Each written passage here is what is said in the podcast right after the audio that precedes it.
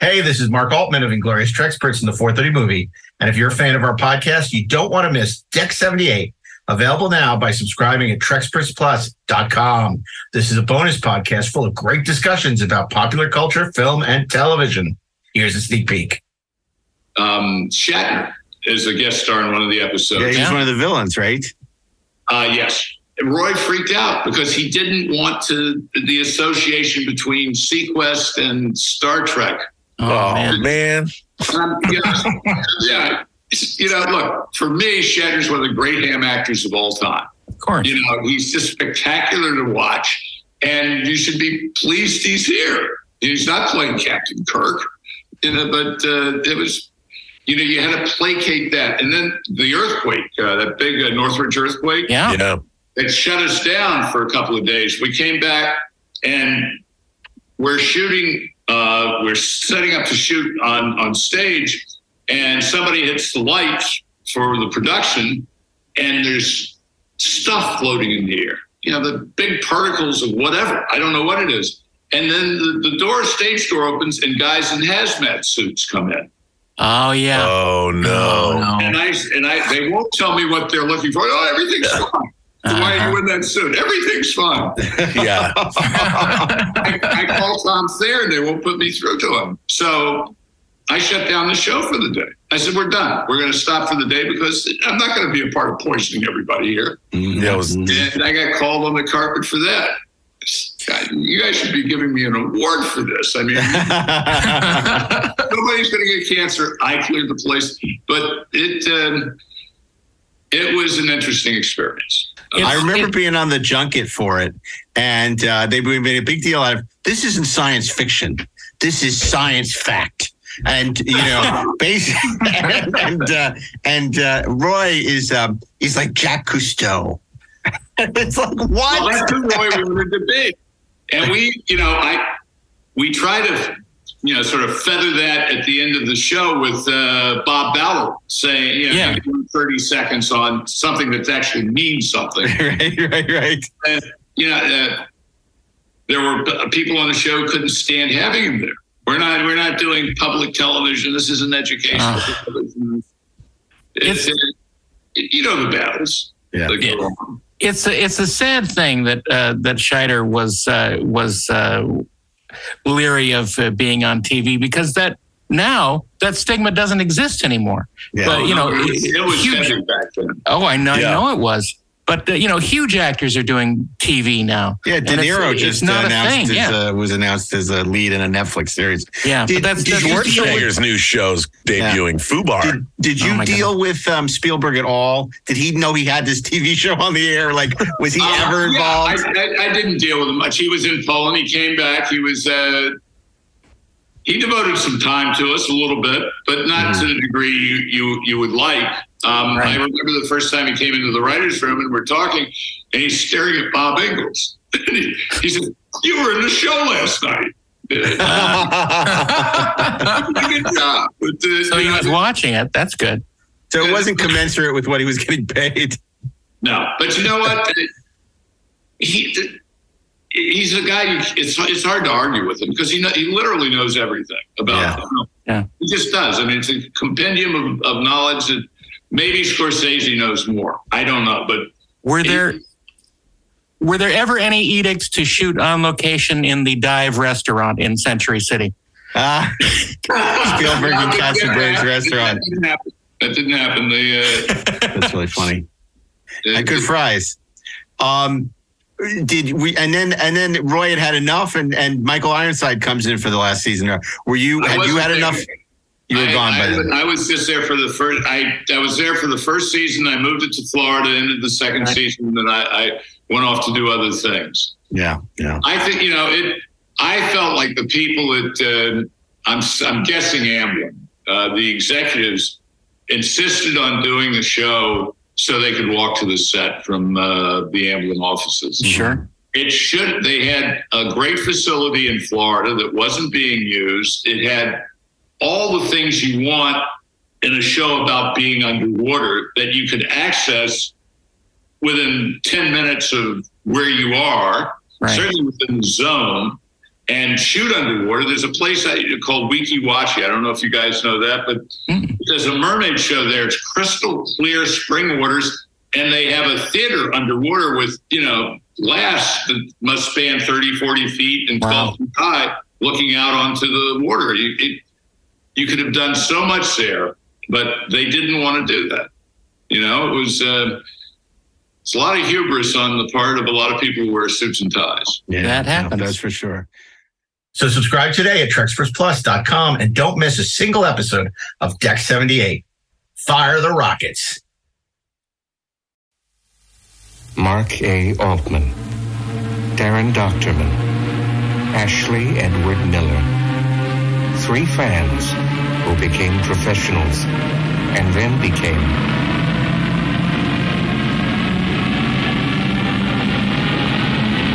Treksperts.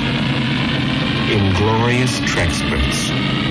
Listen wherever you find podcasts or go to TrekspertsPlus.com. Hey, this is Mark A. Altman, one of the co-hosts of Inglorious Treksperts. And if you're a Trek fan, you owe it to yourself to pick up the 50-year mission, the complete, uncensored oral history of Star Trek. It's available wherever you buy books, digital or audio. And speaking of books, check out my new book about the making of John Wick. They shouldn't have killed his dog. Also available wherever you buy your books. You see a pattern happening here? Well, what are you waiting for? Get on it. They're here. Yes, indeed. Your favorite 430 movie hosts are all back with an all new season of curating fantasy theme weeks on the 430 movie podcast. Join Daren Dochterman, Ashley Edward Miller, Steven Melching, and myself, Mark A. Altman, as we bring you the latest and sometimes not so greatest in movie curation. It's the 430 movie. It's fun, it's informative, it's awesome. And until then, Eyewitness News starts now.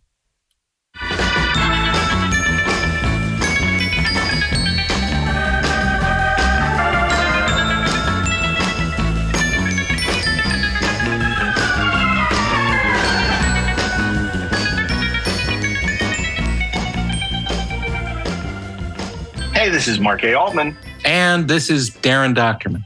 And this is Ashley Miller. And we are the Inglorious. Treksperts. And today they're here. It's the visitors. They've been here for 40 years since Or- they debuted. Or the Lonely Man.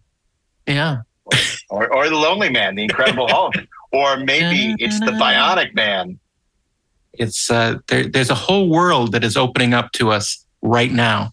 They all come from the pen of the same man. That man is Kenneth Johnson, and he is here with us today on the Treksperts in a special encore presentation of our Deck 78 episode, in which we sat down with Kenneth Johnson to talk about his incredible career, really half of it, because we stopped after V and didn't get to uh, the rest of it because it was going on so long. We were going to have him back on the show, but um, we, we're so we love this episode so much. We loved it so much that we thought, you know what, give those people who haven't subscribed yet to Deck 78 a taste, a taste of what you're missing. This is the kind of stuff you get every other week on Deck 78, and you're missing out if you're not a subscriber. So we're going to give you this this week. We're going to give it to you because that's the kind of people we are.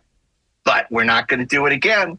No. We're not going to do it again. Never. So you need to subscribe because your money, you say, why do I give you money? Okay. First of all, you go to Starbucks. How much you spend on a cup of coffee? I don't know because I don't drink coffee, but it's a lot, I'm sure. So, but here's the, here's, here's the thing. Here's the thing. We use that money. You know what we use that money for? We use that to pay our sound engineer. We use that to pay our, our web hosting. We use that to mix the 430 movie too. So you are supporting the Treksperts Podcast Network by um, you're, you're putting that money. You know what? I'm going to tell you something.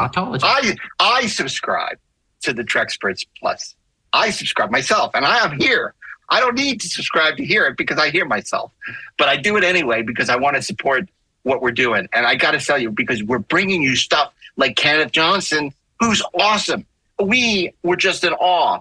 You'll you'll hear it when you listen to the episode. You will be I too. mean, I mean, Daren and Ken Johnson talking about War of the Worlds, uh, Ashley uh, talking about the Incredible Hulk, You know, and of course, Ashley knows a little something about Marvel, having written Thor and X Men First Class, among other things. And uh, I talked to him about V because I was in high school watching V, and I would talk to my friends all the time about those episodes after they aired. And now I got to talk to Ken Johnson about it. So the hell with all of you. Li- no, no, I'm kidding. Uh, and uh, it, it, he's really he's so erudite, and so such an interesting guy. And one of the things I think you'll see, um, he talks a lot about the influence of a lot of the books he's read, Mhm. and certainly for any aspiring writers or um, uh, people who want to work in the industry, this is such an important lesson. It's like, yeah, in you know, just even if you're writing science fiction, doesn't mean you need to be only reading science fiction. Your diet could be much more diverse. Uh, he talks about the influence of Les Miserables on um, uh, the Incredible Hulk. He talks about the influence of it could, can't happen here. Uh, Sinclair Lewis on V. Um, he talks about um, you know reading Popular Mechanics and how that influenced Six Million Dollar Man. No, he doesn't talk about that. but but I just like but, to say but that Les Miserables is uh is my pen name. You're making me miserable, uh, Mr. Uh, Mr. Miller. So, uh, guys, uh, before we get to um, Ken Johnson, just uh, I know when we got off, we were all pretty giddy about how that interview went. What was the highlight for you, Daren? Oh, just uh, just sharing the experience of listening to that recording of of Orson Welles' War of the Worlds over and over again, and uh, and and you know uh, playing with a, a an ancient reel to reel tape recorder and making uh, making my own productions. Uh, and I, he was telling the story of my childhood when he was telling the story of his, and it's it's just such a great sort of connection. And Ashley, the reason I'm talking so much now is because I barely talked during the show. I mean, you know, literally, You'll see, You, you yeah. start, you, you ask him a question, and he just goes on for the next 20 minutes. And it's all fascinating. What was the highlight for you, Ash? Uh, you know, I, I think it was um, when he was telling us about how quickly they cast and prepped for V to shoot God. that sucker, that miniseries, and have it ready for sweeps. Uh, I mean, he wasn't living my my childhood; he was living my trauma. I mean, my PTSD. I thought, like, oh, okay, so right next man, ten days. That was pretty badass. Uh, Actually, no. What what is incredibly badass is pulling together that entire limited series in two and a half weeks. you know, I, I- I'm sure people can appreciate it, but for all of us who work in television, it's even more remarkable. I, I just uh, that story just floored me. I, I, I mean, I, I, you know, we would talk about it because it was a huge phenomenon. People have no idea how huge V was if they weren't alive back then, but it was everywhere, and everyone was talking about it. It was a monster miniseries, and um, and uh, I'm talking about the original, of course, and um, and uh, but when he told us that basically they were desperate to get this on the air and they had two weeks to prep this thing, that's insane. Yeah. Something of this huge magnitude, with the amount of visual effects, the huge ensemble cast, it's extraordinary. So next time we're complaining to the network that we don't have enough time or enough money, we'll think of Ken Johnson, and we'll still complain, but uh, we'll think of Ken Johnson. What would Ken Johnson do? That's the question. Yeah. That's right. So, well, let's find out what Ken Johnson would do as we go to um, our interview with Ken Johnson exclusively for Deck 78 here on the Treksperts.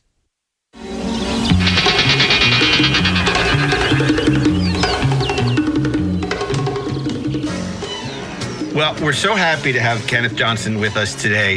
It, it, it was actually the 40th anniversary of V that inspired this conversation, but obviously he's had such an incredible TV career and feature film career, not only as a writer, showrunner, and director, although they didn't call you showrunner back in the day, but that's what you were. um, and I, I kind of want to ask you, going back to when you were at Carnegie Mellon in Pittsburgh, did you Oh. think uh, did you ever conceive of a career in entertainment? Was that what you were thinking, or what? What, what were you, you know, in college? What was sort of the plan? Well, uh, of course, I saw a, a, a career in entertainment. Um, I um, uh, when I was um, uh, in the ninth grade, I think uh, the summer before my ninth grade year, uh, I saved up and bought a tape recorder, a reel-to-reel tape recorder. Uh, it uh, weighed about 3,000 pounds and was the size of a suitcase, you know. Sure. Um, and I uh, started uh, at the same time I was reading stuff, and I came across uh, the script that Howard Koch had written for Orson Welles. Uh, War of the Worlds. War of the Worlds, the 1939 radio broadcast that scared the pants off of uh, millions of people. Uh, and I said, "This is really cool," and I've got a tape recorder. And um, so I decided to get a bunch of my ninth grade friends together in my living room.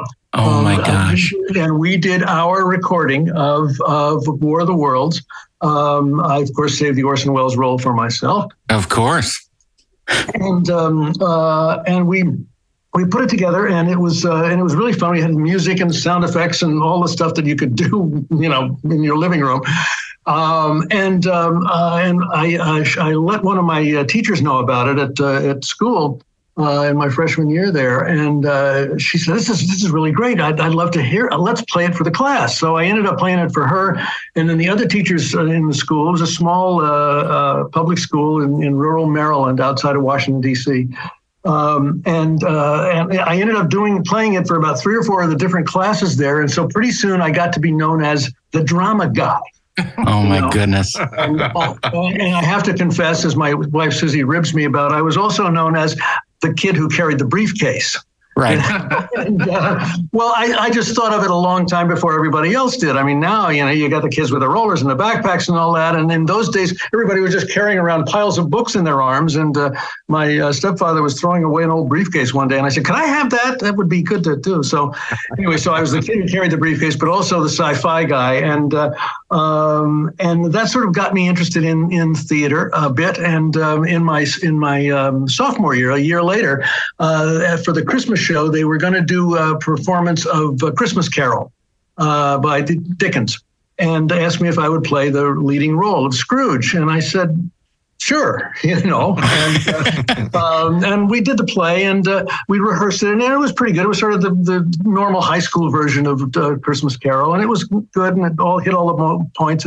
But at the end, it just sort of petered out, you know. And I, I went to my drama coach and I said, you know, I think it needs something more at the end uh, that just sort of puts it all together. And he, and I told her that I had found this old recording uh, on a on an on a record that Noel Coward had done, where he had done the, the story. And at the end, he summed it all up in this wonderful little piece. And I said, how about at the end, uh, when the curtain closes after the play, I step out on the stage and I do this little little soliloquy piece to just put it all together. And and she said that that would be really wonderful. Okay, so I said that's great, that's great. And I got to thinking. It needs a little music, though. You know, now you see what's you see what's happening already. Now I didn't Yeah. realize this at the time, but looking back, I can see. Oh, I was being a director and a producer, and uh, uh, and I went to the choral department, the, the woman who was ran who ran that, and um, I said, "What what the what's the music you're doing at the at the Christmas show?" Um, and she told showed me and all the stuff, and, and I said, "Oh, okay, let's do, take this one that you're going to do, Oh Holy Night." And when the curtain closes, uh, start singing, but not the words. Just do do do do do do do do do do do. Okay, and I said, and you do that, and I'll step out and I'll do my little piece, and uh, and you should start singing the words at this point because I I could read music and I knew you know where where they should come in. So okay, so we do our play. The curtain closes. I step out on the stage of our old gymnasium, which is where we did it, uh, and, and it was it was a blue spotlight on me. We had one spotlight in the school, and outside it was snowing. Honest to God. And and I and they they, they start with the do do do do do do. Okay, and I start saying, "Well, it was a Christmas for you. I may tell you that Tiny Tim did not die. He's alive and growing stronger day by day." I, and I go on and on, and I time it out so that I get to the end where I say, "And so as Tiny Tim observed, God bless us, everyone." And at that point, the 60 voice chorus goes, Fall on your knees. and, and I would, I tra- went backstage. I was leaning against the wall. My little heart was going pitty pat, you know. And I thought, oh my God, I have found my home. Yeah. I have to be, I have to be in the theater. And that's the moment that I decided my, my, the die was cast in 10th grade that Christmas. And, uh, uh, and then when I, um, so I got involved in the drama club more and more. And the coach uh, said, you know, you really ought to go to Carnegie Tech, which was what Carnegie Mellon was called in those days. Carnegie Institute of Technology. Uh, people would say, "Oh, you go to Carnegie Tech, you're an engineer," and I go, "Oh, I'm in theater," and they go. Oh, really? Well, uh, that's you know they didn't. Most people in the world didn't know that Carnegie Tech, even then, was one of the premier drama schools in the country. Now it was only it was only theater, guys. There was there was no film, no TV. It was uh, strictly learning to live and work in the professional theater. Um, and I, uh, I, I looked at all the different classes I could take. I could major in writing or or, or uh, lighting design or costume design or acting or any of those things. Uh, or uh, but I saw that in, if you took the directing option, you got everybody's classes, and it was really by far the hardest. And you ha- also you had to audition to get in, um, and they auditioned about fifteen hundred people, uh, and I was one of the ninety four that uh, was admitted in the freshman class that year. And um, uh, and at the, the first week of our freshman class, the head of the department, a guy named Ted Hoffman, had us all sitting in the theater, the main stage theater, and he said, "Okay, look at the person on your right and on your left. One of them won't be here next year, mm-hmm. not because they want don't want to be, but because we don't want them." You know? sounds like the paper chase. Yeah, right. well, yeah it was. You, it was. But he was right. I'm telling you, four years later, out of the 94, only 22 of us graduated, mm. um, and it was because they weren't as interested in your grades as you as they were in your professionalism you know because right. they the idea of you know, the freshman year at carnegie was to either beat the theater into you or out of you and um, uh, and I still, when I'm talking to my film students nowadays, the very first thing I ask them when when we get together is, "Do you love this business?" And they all go, "Oh yeah, yeah." And I say, "No, no, no, you're not hearing me. Yeah, you, you love this business like you can't breathe if you're you're underwater unless you're doing it because if you don't love it that much choose another career because yeah. there's too there's too much rejection. And uh, but so Carnegie was only a theater school but in my in the first week of my freshman year I, I ha- happened to have the, the opportunity to meet a guy who was a senior not in their drama department he was in business. His name was Bill Pence and uh, and Bill was a big man on campus. I discovered he ran the school newspaper. He was the editor. He ran two or three other of the major organizations at the college. Uh, and he also ran this thing called the Film Arts Society. Oh my God! Is this the Bill Pence who ran the Telluride Film Festival? This is the Bill Pence. oh my gosh! What a great guy, and yes. he just passed away last year. Yes, he did. Uh, we were we were with his his his, uh, his wife Stella in New York. Susie and I were just a couple of months ago, uh, just just before he died, actually. And uh, uh, no, it was just after he died. Yeah, it was uh, it was grim, and and they they were wonderful people, and they were they were sort of bellwethers and and beacons for me, both of them. But Bill, I'd always been a movie fan. But Bill introduced me to the cinema. Mm-hmm. Because the Film Arts Society, every week on Thursdays, we would screen three screenings of a classic film from around the world. Uh, half of them were English speaking, the other half were not. Uh, a lot of them were silent originals that you couldn't see in those days. You know, you couldn't get Chaplin to look at in those days, or a, a lot of Buster Keaton or Harold Lloyd and uh, and so I really uh, embraced that world too. And when Bill was graduating, I said, "Well, who's going to take over the Film Society?" Because it was just a one man operation or two with both of us. I, I ran the projectors and you know Bill did the busy work, right? Uh, the, the stuff, the booking and all. And he said, "Well, I thought you were going to take it over, Kenny." And I said, I don't know enough film to do it. And he said, Yes, you do. If I if I said intolerance, you'd know what I was talking about. I said, Bill, if you said intolerance, I would think of my mother, you know, and uh, and the anti-Semitic household I grew up in and the bigotry I had to live with. Uh, and somehow managed to dodge that bullet. But anyway, Bill convinced me that I could do it, and I did, and I took it over, and I put myself through college uh, running not only film arts but other uh, film societies around the country. Um, and uh, and Bill, meantime, went on to uh, uh, not only to work in the Air Force, he had to do his, his two years of service at the time, but he also helped me get my first movie made because when I was uh, in my senior year, I said, Bill, I've seen all of these, you know, 300 or more of the great movies. I can talk about film all the time, but I really need to make something, but there's no equipment, there's no film teachers, there's no, you know, this isn't a film school. Uh, and he said, What do you need? And I said, Well, I need a camera, and I need film. And he said, Okay, how much? and uh, and he borrowed a camera from the Air Force from for me and uh, 10,000 feet of Tri-X negative, 16 millimeter, uh, and said, "Okay, okay, go do it." And Yeah. uh, I did, and uh, uh, and I created a little uh, 30 minute uh, thriller kind of thing, a noirish kind of piece. Uh, silent with a film with a score. We had uh, one of my uh, Carnegie musician friends put together the orchestra from the music department, so I we really had a scoring session, all this stuff. Um, and that movie, I look at nowadays and I say, God, what a great 20 minute film it'd be, you know? but there's still a lot of a lot of stuff in it that I, I that still are impressive as I look at them today, and I could see, and I guess other people could too, because that's what first got me hired in New York was uh, being able to say, okay, I did this on a shoestring and uh, and on my own, and uh, uh, and that got my toe in the door in in uh, in New York, uh, and that's how I that's how I got started in Carnegie. So I had I had the the great benefit of having that all that that uh, like what Godard and Truffaut were seeing in the Paris Cinematheque. That's what I was witnessing, uh, courtesy of Bill and my dear friend. I've I've always called Bill the godfather of my career because of that. And yeah, I am so glad to hear that, Kenny, because I I'm a huge fan of Bill's. I'm a 16 or 18 year veteran of the Telluride Film Festival. um, and I met my wife at the Telluride Film Festival.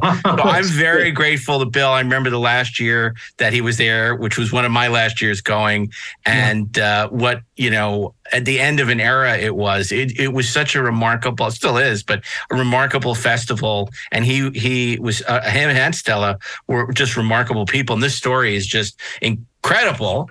Although uh, I'm just uh, I'm so delighted to hear it. That's that's that's great. Well, I, I it's, it's no, it's it's uh, well as you can hear from the description that I've given, it's it's not uh, an, a, a small thing that I, I happened to encounter Bill that first week of my freshman year, and we got so close so immediately, and uh, and the effect that he has had on my life, and I've always every time I was with him, I would remind him of that, and he'd go, "Oh, come on, come on." on." I said, "No, no, no," because Bill, you know, Bill, if you know him, Mark, understated, kind of laid back, middle western guy, you know, and um, um, and it's uh, it was it was I was I was blessed. I was absolutely Yeah. blessed. Yeah.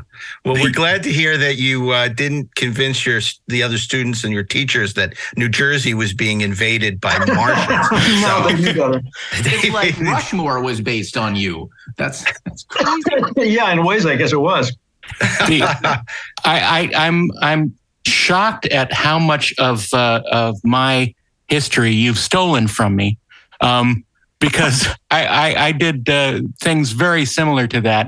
Uh, I you know I uh, very early on got uh, uh, a record of uh, Welles's broadcast, and uh, and it it uh, it transfixed me. And I had I had my dad's reel to reel tape recorder and made recordings with as many friends as I could find, uh, which were very few. That's great.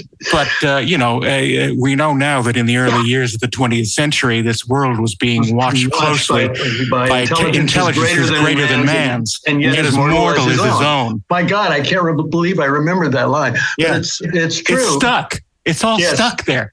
And it's it's a, it's amazing. And just hearing your stories about that just fills me with surprise and delight. So thank So you. I later on I got to meet uh, uh, Howard Koch Jr. Hawk Koch, he calls himself now. And then I told him uh, I, I never met his dad. His dad had died by the time I came out here. But um, uh, I told him what an impact his father had had, you know, on my life. And and one of the things that I wanted to, to point out though too was that while getting that sort of a cinematheque education from film arts and, college, I was also getting uh, all of the Stanislavski theatrical training about how to work with actors on the boards.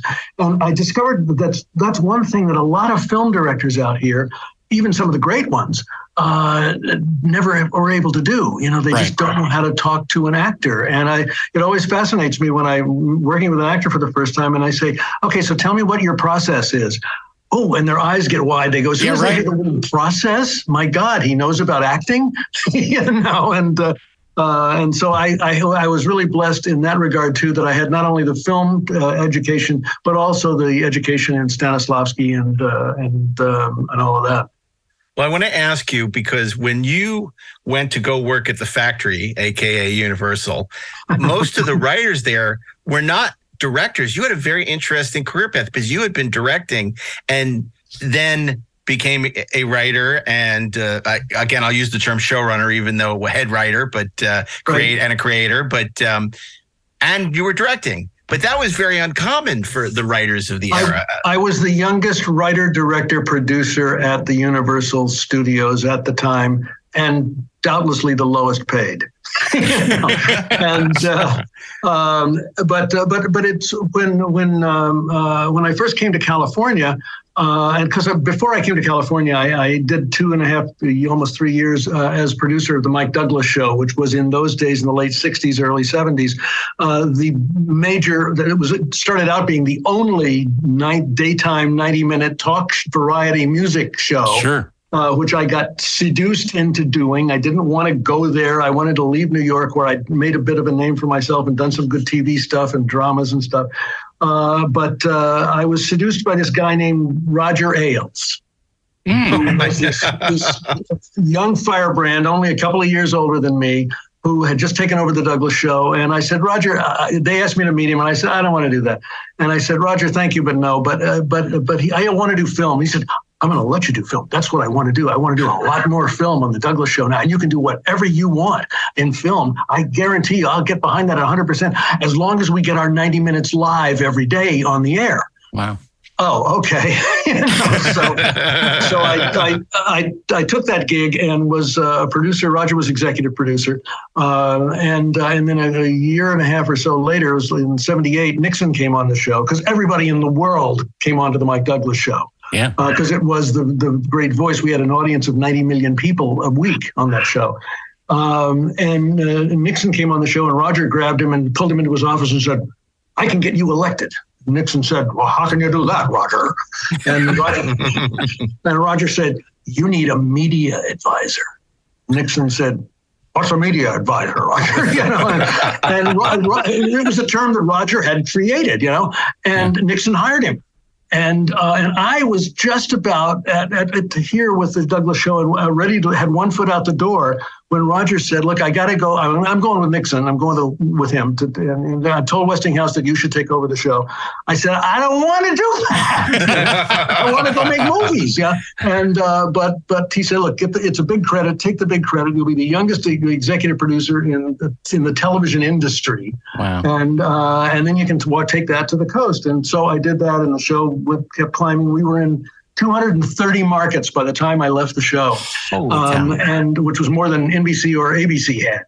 Um, uh, but so I came to California and uh, and I said, okay, here I am, ready to make movies. And they said, how about a talk show, Kenny? Yeah, right. Here, because so I was so I was the kid who carried the briefcase. I was the uh, sci-fi, the, the drama kid, uh, and I, I had visions of, of and I said, no, no, no, no, I'm not the talk show guy. You know, I that was that was just to make a living, mm-hmm. um, and uh, and it took me a while. It was Bochco actually, who had been a classmate with me, Steven Bochco at Carnegie. Uh, actually, I left the Film Arts Society to Stephen to run when I left. That's how close we were. And he had already gotten his foot in the door at Universal and was a fledgling writer there, and um, and asked uh, and said, "Look, you need to write." And I said, "I don't write." I don't I don't like writing. That's hard. You know, directing. Hey, that's easy. I love that. And he said, Kenny, actors can do bit parts and work their way up. Writers can write on spec until you sell something. If you're a director, they either give you the money to do it or they don't. And I saw a quote from uh, um, uh, Chris um, Christopher Nolan the other day, who said the only reason he ever started writing was because he knew nobody gave him any money unless it was his own thing and he could control. So yeah. that's how Chris started writing. It was the same pattern. And uh, and eventually, and I discovered I could write and write pretty fast, and uh, so I became a prolific writer of unproduced screenplays. Um, most of, most you're stealing of, my life. Yeah, well, you know, you know the you know the pain. It's, it's, it's don't go into this if you're if you're, you're faint of heart. Uh, but uh, but uh, Bochco gave one of them one of them, one of my scripts to uh, Harve Bennett, who was then producing the had just started up with the Six Million Dollar Man. Um, and I went in and met Harve, and he and I hit it off. And uh, uh, and he asked me if I had any ideas, and I suggested The Bride of Frankenstein. Uh, Yeah. And and he said, "Wait, you, uh, you mean like a bionic woman?" And I said, "Yeah." He said, "Oh, yeah." Wait a minute, Oscar, no, no, we don't have to go that fast. I'm not in this thing to win. A dangerous desert race in search of international secrets. One out of ten drivers gets through El Iram. But it's our only chance of winning. There's no way. That route's too dangerous. Well, it's the only way we can win. If she loses the race, Jamie, it'll explode. she loses her life. The Bionic Woman. Wednesday at 8, 7 Central and Mountain on ABC.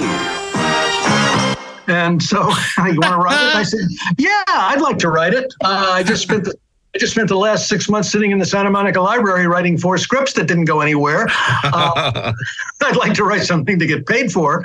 Uh, so Harv uh, brought me in and uh, I, wrote the script, which ended up being a two-parter. We expanded it. I was so excited. I said, "Do I get paid a second time if I make it longer?" They said, "Yeah, okay." Uh, and, and, and Harv, I guess, spotted my chops early on and and took me under his wing, took me into the editing room with him, and we just got to know each other more. And very quickly, he said. Uh, um, why don't why don't you join me as a producer on the Douglas Show and I on on the uh, Six Million Dollar Man? And I said, how about I join you as a writer director? you know, and Harv Harv said. Um, Kenny, let me explain to you how television works. Okay. uh, in, in television, it's the producer who hires the writer and hires the director. And I said, Oh, I get it. okay, I'll take that job. And and the frustration that I had was that um, uh, I I ended up doing so much writing. Well, you know, you write something, you create it, and you sell a pilot, and everybody gets excited because, oh, that's so great, you sold a pilot. But what they don't realize is that's also the bad news. You sold a pilot, and now you have to do a series Right. and uh, and 22 hours as opposed to you know and uh, so it was very frustrating for me because I wanted to be on the stage. I wanted to be directing. I wanted to be with my cast and my crew.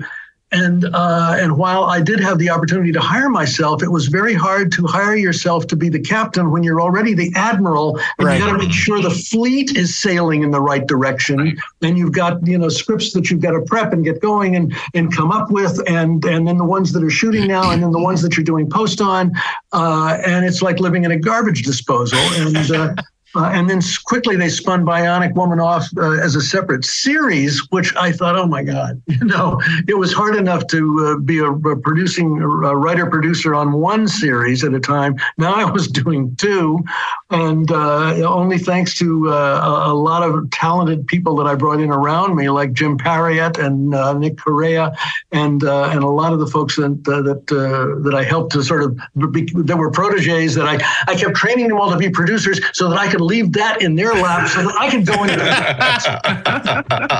and, uh, and so the bottom the bottom line quickly to cut to it is that if somebody said Kenny you can't write anymore. You must you must only direct from now on I'd go oh that's too bad. Which way did you say yeah. That's right. Were you aware when you met with Harv of what um, a pop culture phenomena Six Million Dollar Man already was? And You know, I, I, I had seen it at home with my kids uh, who were who were young at the time, and I thought, okay, that's an interesting show. I don't quite understand why he runs in slow motion if he's supposed to be running fast, but oh yeah, I see. Because when you try to really make him run fast, it really looks like the Keystone Cops and looks Yes. pretty stupid.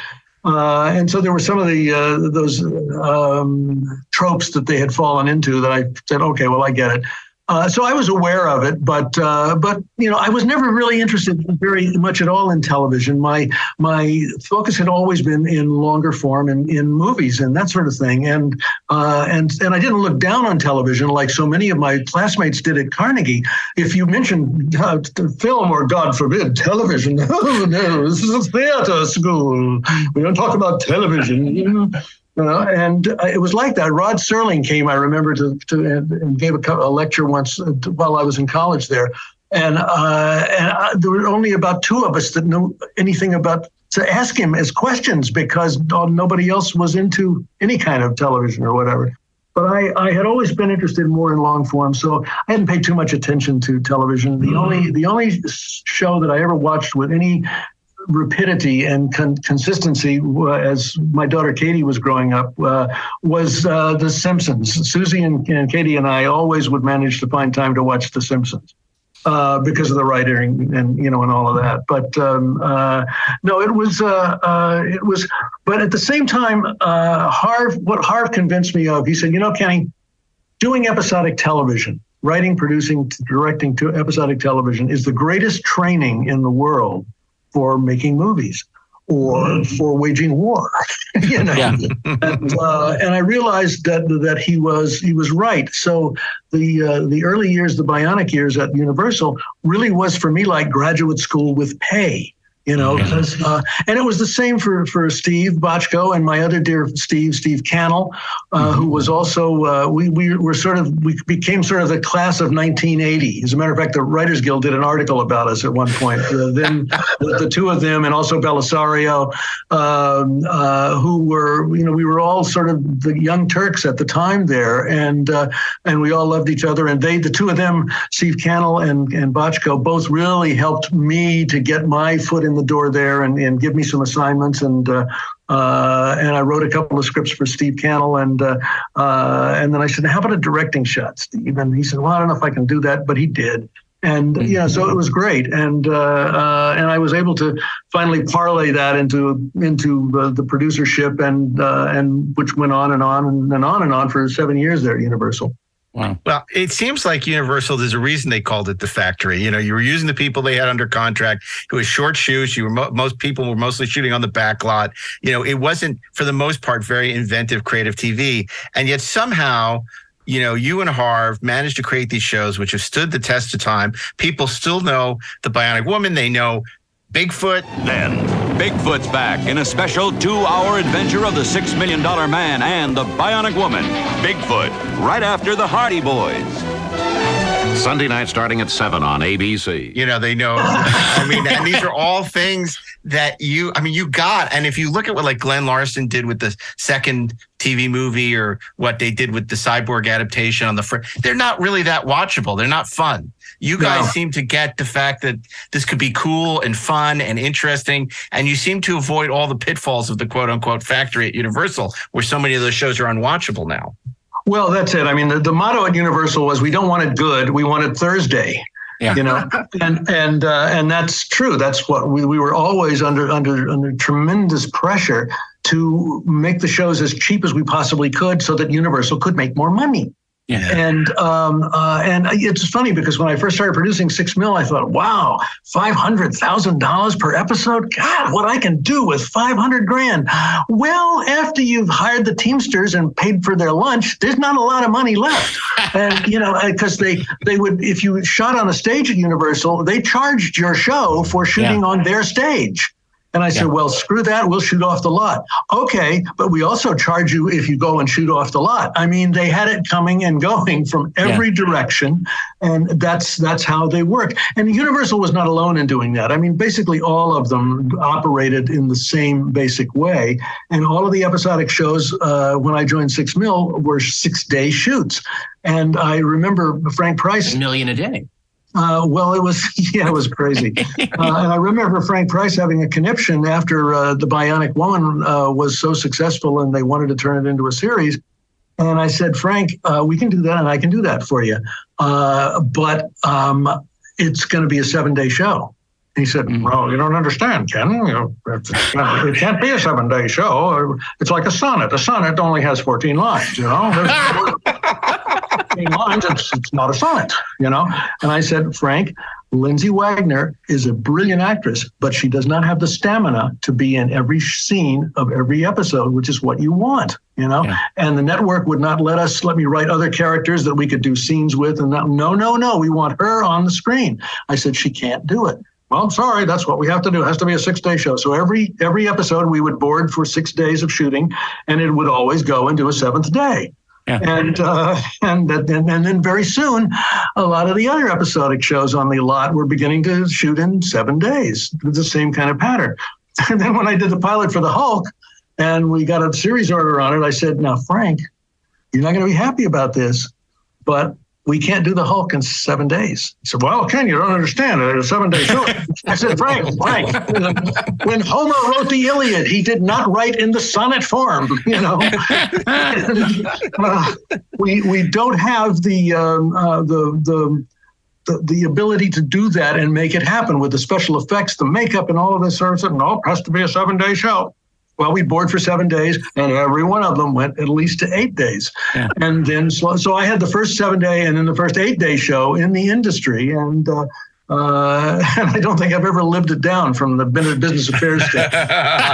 when Frank Price came to you and said, "We want to spin off Six Million Dollar Man and do Bionic Woman," um, you had to look at it. You know, we killed her, right? I mean, Well, like, yeah, we- well, there's did. that. You know, well, well my ori- we didn't kill her. My original screenplay for for uh, the Bionic Woman, which was written in about a week on yellow legal pad longhand, like I always wrote then. Uh, at the end, I left her in a, uh, a deep freeze coma, Disney esque kind of thing. You know. And uh, uh, as in Walt, you know, um, some somewhere in Burbank, in a you know, well, um, and they said no, no, no. They said no, no, no. She has to die. We want her. We want to do love story. We want her to be dead. Right. And I said, I said, this is a mistake. And they said, just just kill her off. Okay, cerebral hemorrhage in the most advanced medical facility in the world, and she's gone. Bye, guys. And so now the uh, the the uh, letters started coming in after the end of uh, the second episode or the final episode of the of the on six mil, and the letters. My uh, the my favorite one came from the head of the the Department of Psychology at Boston University.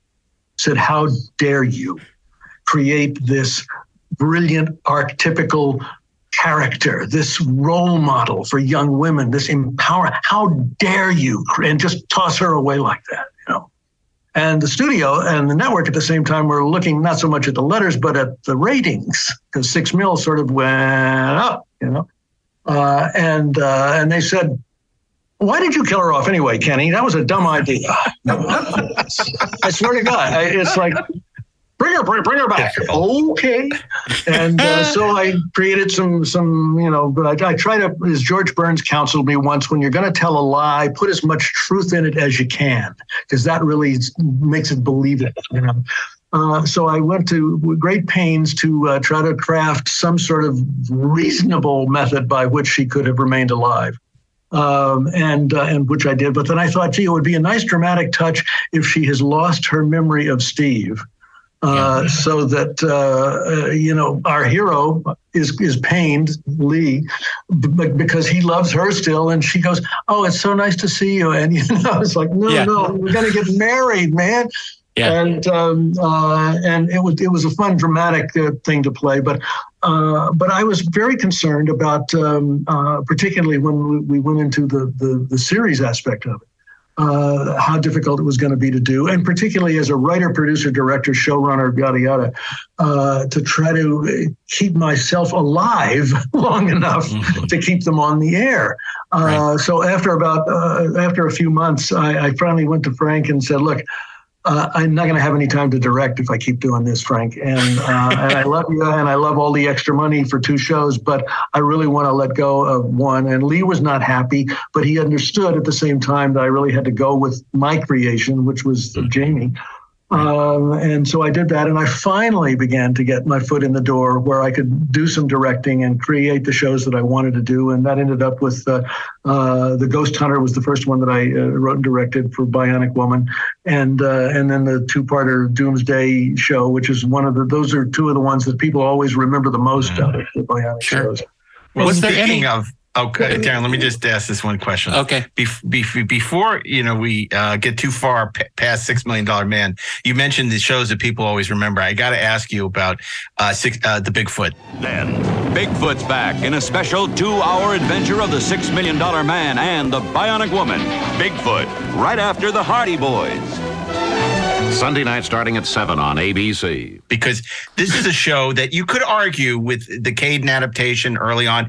It was somewhat realistic, right? Six Million Dollar Man was grounded in potentially realistic TikTok. Maybe, you know, he was espionage, spycraft. Then it becomes aliens, Bigfoot is an alien from, which is wonderful. It's it, it it extended the life of the show. It made it super fun. It attracted a young one. What what was the impetus, if you if you remember, you know, for taking it in that direction? Obviously, things like Bigfoot and the Bermuda Triangle were huge things in the mid '70s that people don't remember. But Yeah, and, and I think I think actually they did do an episode about a Bermuda Triangle kind of thing, and I think that also that there had been a six mil episode. At least in the early part of the second season that Lee Siegel produced, we were we were Lee was Lee was a producer on the show, and so was I. I did half the shows, he did the other half of the shows. Then we tried to split them up, although it never really quite worked that way. Uh, but um, uh, and I think they did a, a, one at least one or two episodes where there was some sort of a sort of quasi alien you know element of it, but. Uh, uh, but Bigfoot was was was really a, an item in in those days in the uh, in the late 70s. It's, it's 70, 76, 77. And um, uh, and it's and it was a fun character to play with.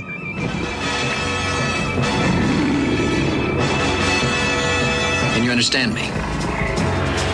Are you a man? Well, it never hurts to ask. The woman. Can you understand? The woman that.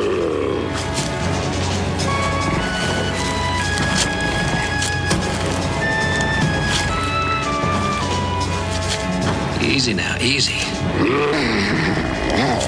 I don't want to hurt you. I'd like to think the feeling's mutual.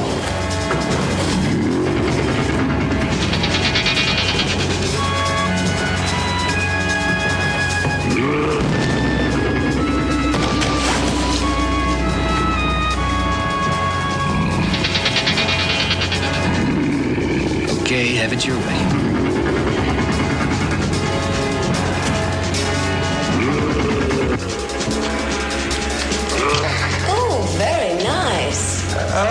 Say they were very evenly matched. I don't know. No, I'll still bet on the Sasquatch. and uh, and the idea of having Lee rip his arm off and sparks fly out would really made it sort of like a funny idea. That's where I used white eyes for the first time in a in a, in a character, and uh, how creepy they were. And also, of course, I had the great fun of working with Andre, uh, Andre the Giant. Uh, and this was b- b- before, long before uh, Princess Bride. It was before he learned to speak English, Right. you know. And uh, we were talking on the. I'm, I, I'm a, I know about as much French. Uh, I sound more French than I can speak, you know. uh, but um, but he was great, and and being a, a, a wrestler, knew how to have the fights and not injure my leading man or our stuntman double for him. Uh, and and he was just the sweetest, softest, most charming guy. Uh, and then when we did the return of Bigfoot, uh, Andre had uh, was making too much money to come back uh, at that time, and and then Ted Cassidy stepped in, who was not as big, but he was seven and change. Uh, Ted's is, the is the voice, incidentally, that uh, of the, the main title of the six min- of uh, Sure. the Incredible Hulk. Absolutely. You know, Dr. Dr. David Banner. That's you know that's uh, uh, that's Ted because Ted had a voice that came from down here. You know, it was like Yeah. from the center of the earth, and uh, uh, but it was it was uh, uh, it was just I just sort of let my imagination go and where could I take it and how could I try to I've always tried to inject as much realism as I could. Uh, because you know we're dealing when you're doing doing shows like bionic shows, you're really dealing in mythology. Uh, they're they're all I've always sort of felt a bit like the Greek and Roman mythological heroes like Hercules and and and such, who were demigods, if you were. And um, uh, and and it's important uh, when we were doing the Hulk. Um, I, I, you may have heard me tell this story about Stan Lee. Uh, uh, when I, I the original buy was for a pilot two hour movie and a two hour movie follow up uh, of the Hulk to show how it could work as a as a series. Right. And uh, and in the second two hour script, I wrote a, a scene where the, the Hulk, the creature, I always called him. We never called him the Hulk. I called him the creature. He had a fight with a bear. You know, a bear. Uh, and Stan, I sent Stan the script because I always did, just so he could keep in touch with what was happening. He never, you know, but he he just flipped out. He said, "This is great. I love that the fight with a bear. It's so cool, but it ought to be a robot bear."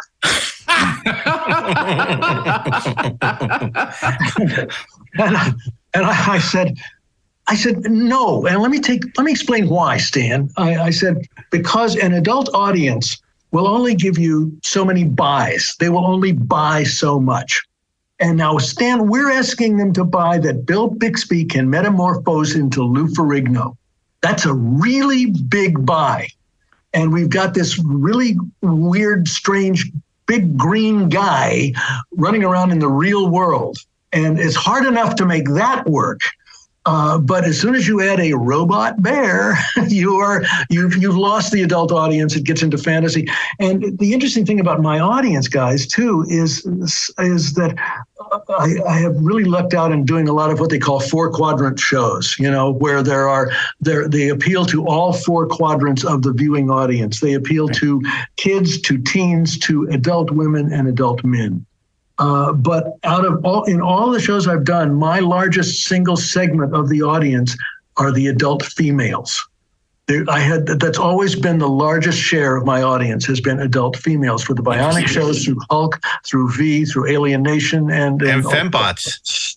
Yeah, well, there's that too. I mean, I, I love making creating strong female characters, and uh, uh, and and I and I, I think that the reason for the success with the, the among female audiences is not because I set out to pander to a female audience. I wouldn't know how to do that. I just wrote what I liked and what I believed, and I was raised by a strong, uh, dominant um, businesswoman who had a, who was a career woman, and and I always saw her on a parallel with all the men that were around her. I, I had no idea she was getting paid probably half of what they were, but uh, I, I, I always looked for strong women, and I think that the female acting community is underserved because so many women actors actresses just end up being the wife or the girlfriend or whatever. And it was uh, i felt that it was incumbent upon me to help create stronger role models for for women. And uh, and i was happy to do that in all the shows my uh, my question from before was uh, you've uh, during the uh, the bionic shows uh, you were dealing with two different networks. You were dealing with ABC for uh, Six Million Dollar Man and NBC for Bionic Woman. Well, they were both on ABC to begin with. Oh, that's right. Yeah, uh, but then uh, then it was canceled, and you shifted it over somehow. Yeah, yeah. For some reason, the the because we were still getting really good ratings. I mean, when I was doing both shows, there were a few weeks where Six Million Dollar Man was the number one show in the country, and Bionic sure. Woman was number three. I mean, it was crazy uh, the amount of audience and uh, and the public reaction. I remember Lindsay telling me how she went to try to go to Disneyland and couldn't get in the gate because it, she was goodness. You know, yeah. it was just overwhelmed and. Um, uh, which didn't serve her well, unfortunately, for a while. She managed to come back out of it, and now she and I have been great friends for, for many, many years.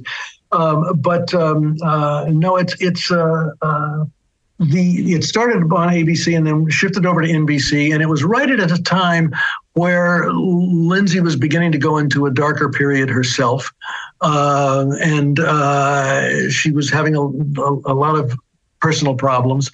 She was married to a guy that was not the best guy for her, uh, as it turned out. Um, and um, uh, and and her stamina was was also really being challenged. Um, and and and also there was there was a lot of drugs going on in those days. I was not into that scene but uh, it was it was prevalent uh, in the community.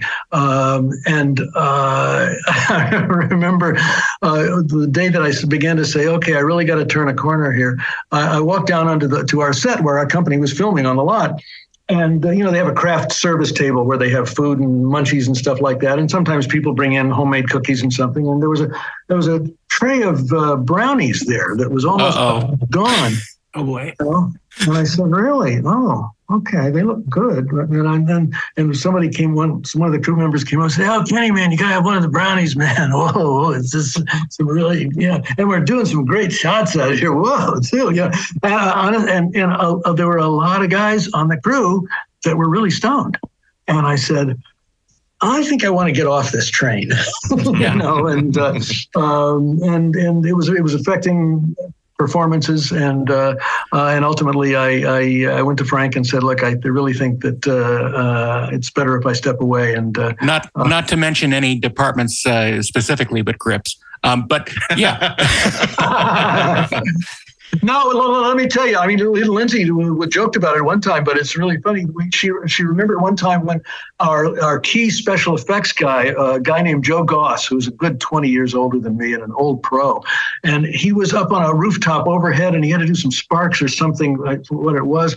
And Lindsay said she remembered she and she and she knew that he had been imbibing uh, and or smoking something at least.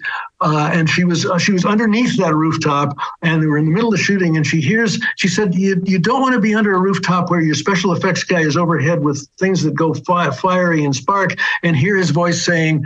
Oh shit! Oh my God! You know, and uh, yeah, so that uh, it was that was that was part of it. It was uh, it was time to, time to step back. And, uh, Well, this this was the I was- era when most I- writers had mini bars in their office too. Well, that's true. Pretty common. Yeah. But I, I was I was wondering, and it, fluid. I was wondering, and in your later uh, dealings with CBS on Incredible Hulk, was there any difference between the leadership at I, either uh, uh, any of the networks? Um, well, yes. Uh, first of all, Fred Silverman ran all of them at one time or another, this and gave true. me some great breaks and gave me some great opportunities and, and fun to do. And we and we had a good relationship. I had actually met him. I did it because there was a couple of years when I first came out here and had to make a living, where I did some game shows for ABC uh, that were doing that needed some film work done on them, and uh, and I got I got to know um, uh, Jack Barry very well, the the game show maven, uh, and Fred Silverman, who was then running ABC Daytime, and so I'd known Fred for you know for a long time. Um, and uh, and and Freddie was the kind of guy that uh, uh, would would throw out an idea and see if you could you know you could run with it. Brandon was like that too. Supertrain. Yeah. Yeah, there were people like that too. Uh, and um, uh, there's a favorite Brandon story I can tell too. But the, um, uh, the, the, the when after we finished the pilot for the Incredible Hulk uh, and the two-hour movie, Frank and I went and sat down with the fellow who was running CBS at the time. He was the then president of CBS, and he was uh, I had not met him before. Uh, and he'd been in- in the business for a while, but first time running a network. And he didn't get it when we said, This is a series. And he said, What do you mean? How could this possibly be a series? I said, Well, here's how it worked. You saw how it happened, the genesis. You've seen how it's now moving forward and how it go, how he goes from town to town, how there are, there are two kinds of shows, one where he's trying to get someplace to get to his cure, and another and the other kind of show where he is thinks he's found a cure, but it goes south on him, uh, and the people that he encounters along the way, like Jean Valjean, and uh, trying to stay one step ahead of Inspector Javert, you know, pursuing him, which is where the whole idea of the Hulk came from. Because uh, when when Frank first asked me if I'd take on one of the Marvel comic superheroes, uh, he, you know, I said no, uh, you know, uh, no thanks. Uh, but uh, but I was reading Les Miserables at the time, and that's how the fugitive got uh, melded into uh, into what became became the Hulk.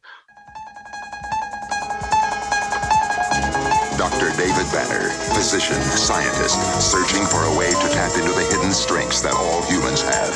Then an accidental overdose of gamma radiation alters his body chemistry. And now when David Banner metamorphosis occurs.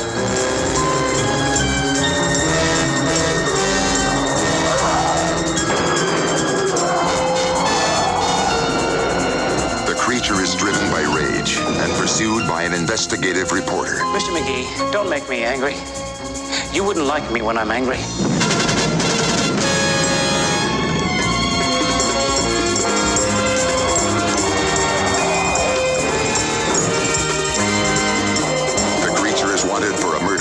Commit.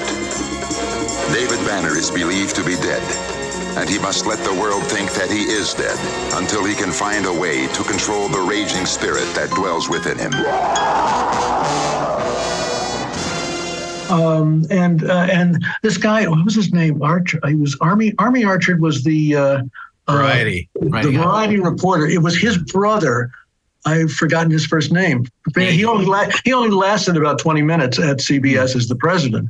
Uh, and like uh, like Harvey Shephard later on, who only lasted about twenty minutes, but just long enough to cancel the Hulk. You know, it was like Harvey, what are you doing? That's insane, Harvey. Listen, we've got six shows in the can already for the next for the fifth season. Uh, just buy another half a dozen or so. Do it for you because he said, no, I don't think so. I don't think that he uh, that it's going to work any longer. And uh, even though we were still in the top twenty, it was like, well, no.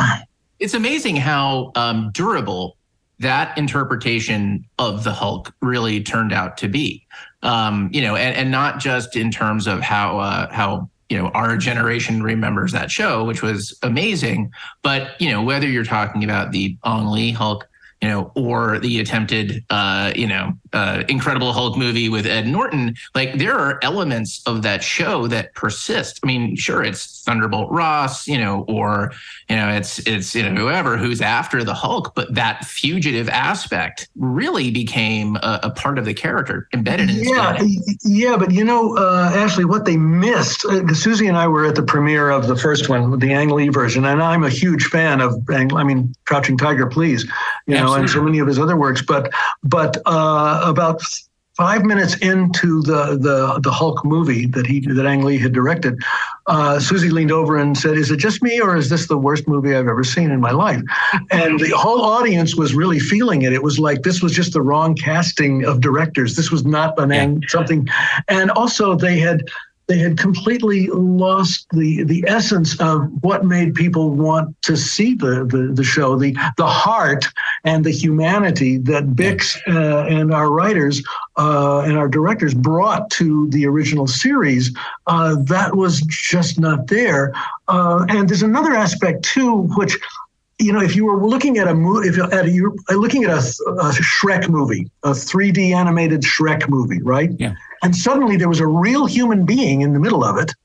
You know, you you disconnect. Your brain goes, no, no, wait, that's that's wrong. Okay, You know, and that was the problem with with uh, with trying to put the animated CGI creature into the real world. It just didn't work, and uh, uh, and it was it, it, was a, an embarrassing premiere because everybody just wanted to sneak out the door at the end. And I had had nothing to do with the movie at all. Yeah. Uh, they just invited me because of the, the old time's sake, you know.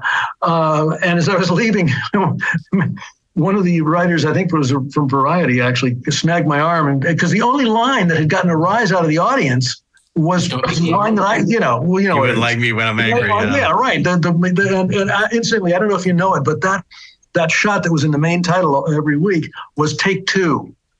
Um, Interesting. Yeah, Wow. take one. Bix came out and he was playing it angry.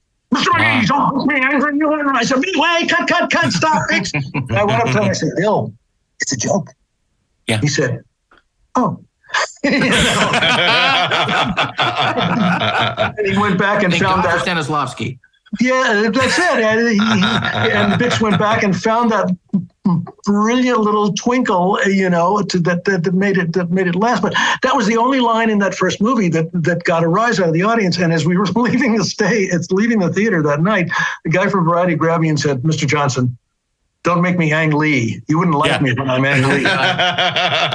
you know what's interesting about those films is i mean again regardless of what the interpretation is i mean i, I think um, for my money like the, the two most successful film interpretations or maybe like the two best ideas for a hulk film both came in season four of the incredible hulk the prometheus two-parter and the first two-parter because those were really sort of fascinating deconstructions of what it was to be the hulk and i think that's why they stuck with me when i was a kid Oh, that's interesting, Ashley. And, those are the two that most people mention uh, when I get the, the, the millions of the thousands, literally tens of thousands of fan mails.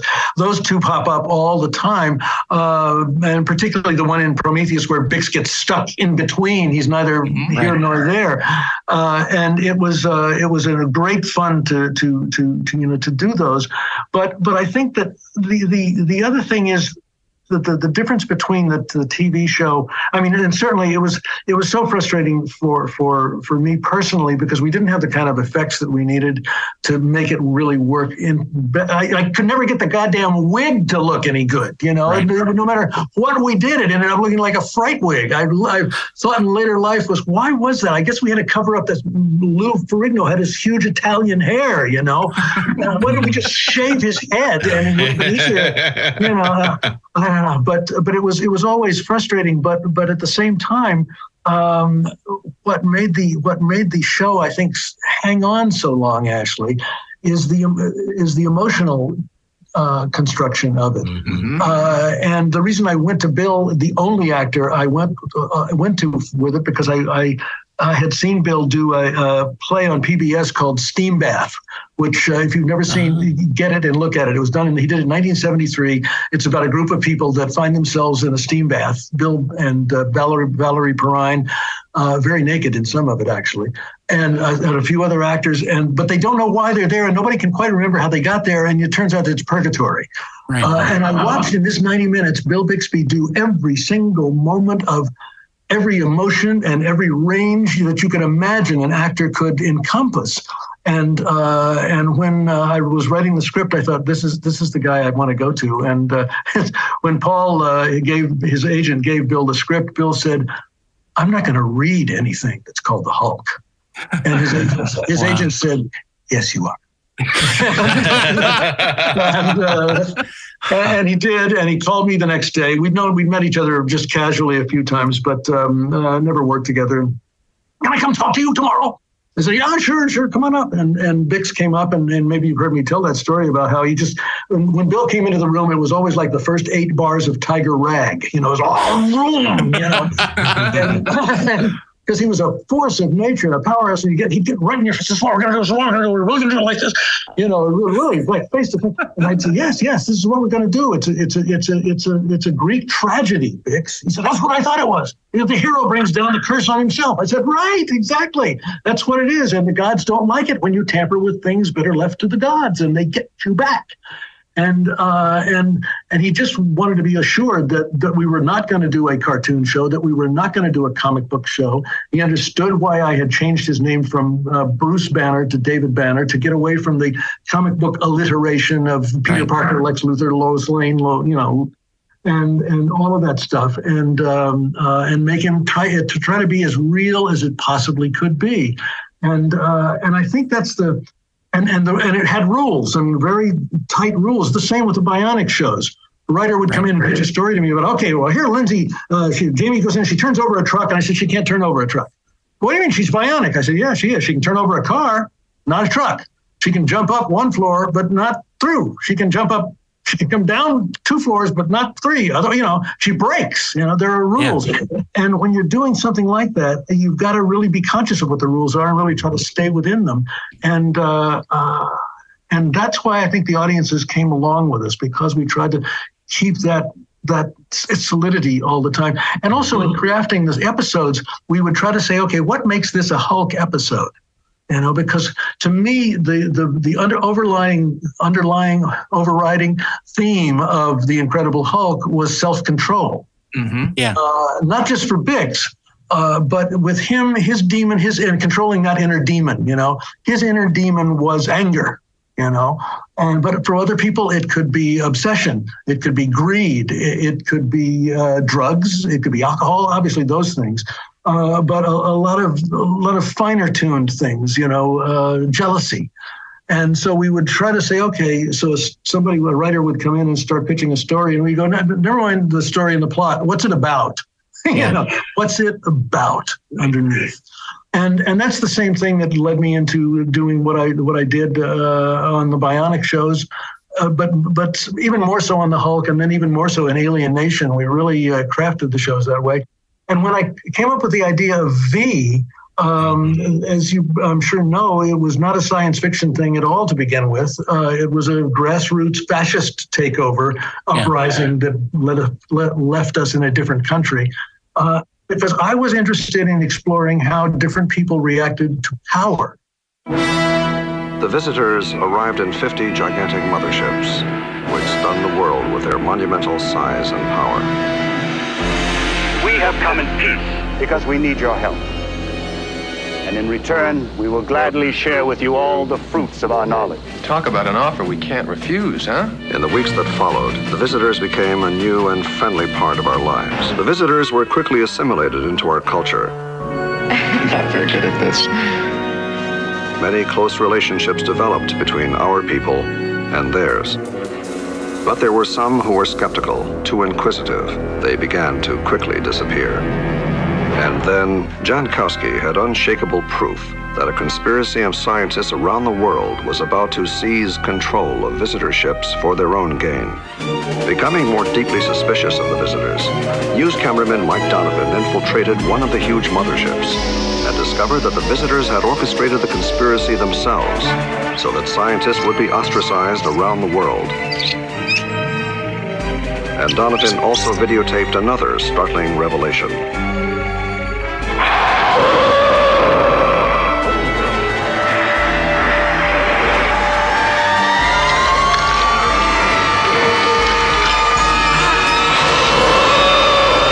But as Donovan's tape was about to be broadcast, just off. Hey, somebody's pulled AT&T right out from under us. The whole damn network's off the air. Look, we know what's happening. Totalitarian suppression of the truth. Not only on television, but they've got the papers too. We are under martial law. And paranoia. Scientist Robert Maxwell and his family, unable to escape the visitors' tightening net, have been given refuge by Abraham Bernstein, a survivor of Hitler's death camps. They have to stay. Or else we haven't learned a thing. And the resistance movement has begun with the theft of equipment for a biochemical lab, spearheaded by med student Juliet Parrish and Dr. Ben Taylor, who was mortally wounded. Oh my God. For victory, you understand? Go tell your friends. And now, the conclusion of V. V was always about power, about how, like the Nazis rolling into across Europe and the Vichy French collaborating. Some of them would collaborate. Other people would keep their head down, and other people would be the heroes of the resistance that said, "No, no, no, we've got to fight back. This is wrong," you know. And um, uh, and and it was the fact that that that's the story that I wanted to tell, and uh, uh, and talk about it, network hit guys. Um, Brandon um, and I were having dinner one night uh, when I was writing that that script. It was originally called Storm Warnings. Um, uh, about how this could happen, uh, because I had read Sinclair Lewis's novel uh, "It Can't Happen Here," which he wrote, yeah, which he which he had written in 1935. I was a big fan of his his other work, and uh, but I stumbled across that one, never having heard about it. He wrote it in 1935 about the rise of fascism that was happening in Germany and Italy, happening in the United States, with the idea of well, can't happen here. This is the United States, you know. well, look at the last few years we've been through and are still in in, in some regards. And uh, uh, and that idea intrigued me. Uh, and to, to try to imagine how uh, civilization and, and people in our society would react, different people, uh, if suddenly it was a different place, because they haven't, we hadn't had at that point. Now this was well before 9/11. Bear in mind, and there had not been a day in American history where there was a, a huge sea change overnight since Pearl Harbor in 41 where all of a sudden, overnight, we were in a different situation in a different country in many ways. Uh, and I wanted to see how people would, you know, would react to that. And um, and I told Brandon I was writing the script, and he wanted to read it. And I said, "No, Brandon, this I really I see it as a movie. I don't think, you know." So well, just let me read it. And he and he read the, the first draft that I had writ- written, and he said, "I I, I love this. This we got to do this. We got to do this. God, I want you to come come and talk to the guys with me about it." So I went to the office, uh, to his office in Burbank, and and he and I had worked together when he was, I guess, one of the guys with Freddie, under Freddie Silverman at ABC because we'd known each other previously and done some stuff together. Uh, and uh, and and he said, "Look, we love this idea of American under occupation, but but um, I, I, I have trouble with fascism. I don't know that Americans would really get it." And uh, and he suggested that maybe it'd be a foreign adversary like the Russians or Soviets in those days or the Chinese. And I say, no, I, I don't think that would, I can't believe that. I can't make myself believe that, that that would be a sea change in life. And, uh, and uh, Brandon had a young uh, executive vice president named Jeff Sagansky, who was uh, sitting uh, in, in the corner uh, and listening to the whole thing. And Jeff said, how about aliens, Kenny? about robot bears, Jeff? You know? You know, uh, I said, I, I, I literally, I jumped out of my the, the, the chair I was sitting on. I said, no, no, no, no, no, stop, stop pushing me into that corner of science fiction and fantasy and and speculative, you know. And, and Brandon was, oh, that's okay. Oh, just just think about it. Just just look, just just take that, think about it. That's all. Just you know. Hmm. So I went home that night and I'm sitting there stewing. And, and, and then at one point I just realized that's a really brilliant idea. Because I can tell exactly the same story that I want to tell, which is about power. Yeah. Uh, and and and and not sacrifice any of the of the messages and the, and the thought provocation that I was looking to instill in an audience, you know, uh, but also have the eye candy and the razzle dazzle and the spacecraft. Uh, Fan made this for me. uh, uh, I can have all of that eye candy that will pull in um, a larger, younger audience, Mm-hmm. uh, and then I can tell them the story that I want to tell them once I got them. You know. Yeah. And um, uh, and I said to Brand, uh, to I called Brandon and said, okay, I get it. I'll be back in a little while with a story idea and and and how I could make this work. And uh, a couple of weeks later, I called Brandon and said, okay, I got the story laid out. I see how it works. Uh, carve out a couple hours. I want to come over. He said, no, no, just send it over. We'll read it. I said, no, you won't. You guys do it. and, I, and also, this the other the other factor of being in the room as you're doing it. And if you see somebody begin to nod off, or if, you see them beginning to, you know, you can you can um, channel it, or if they have a question, you can that that seems like it might be problematic, you can squash it right in a bud Yeah. and move on. And so, uh, so I went over and I sat down with uh, Brandon and Jeff and a couple of other guys uh, in, in the office in Burbank, and and I literally told them the story of V that I envisioned, and there were no character names.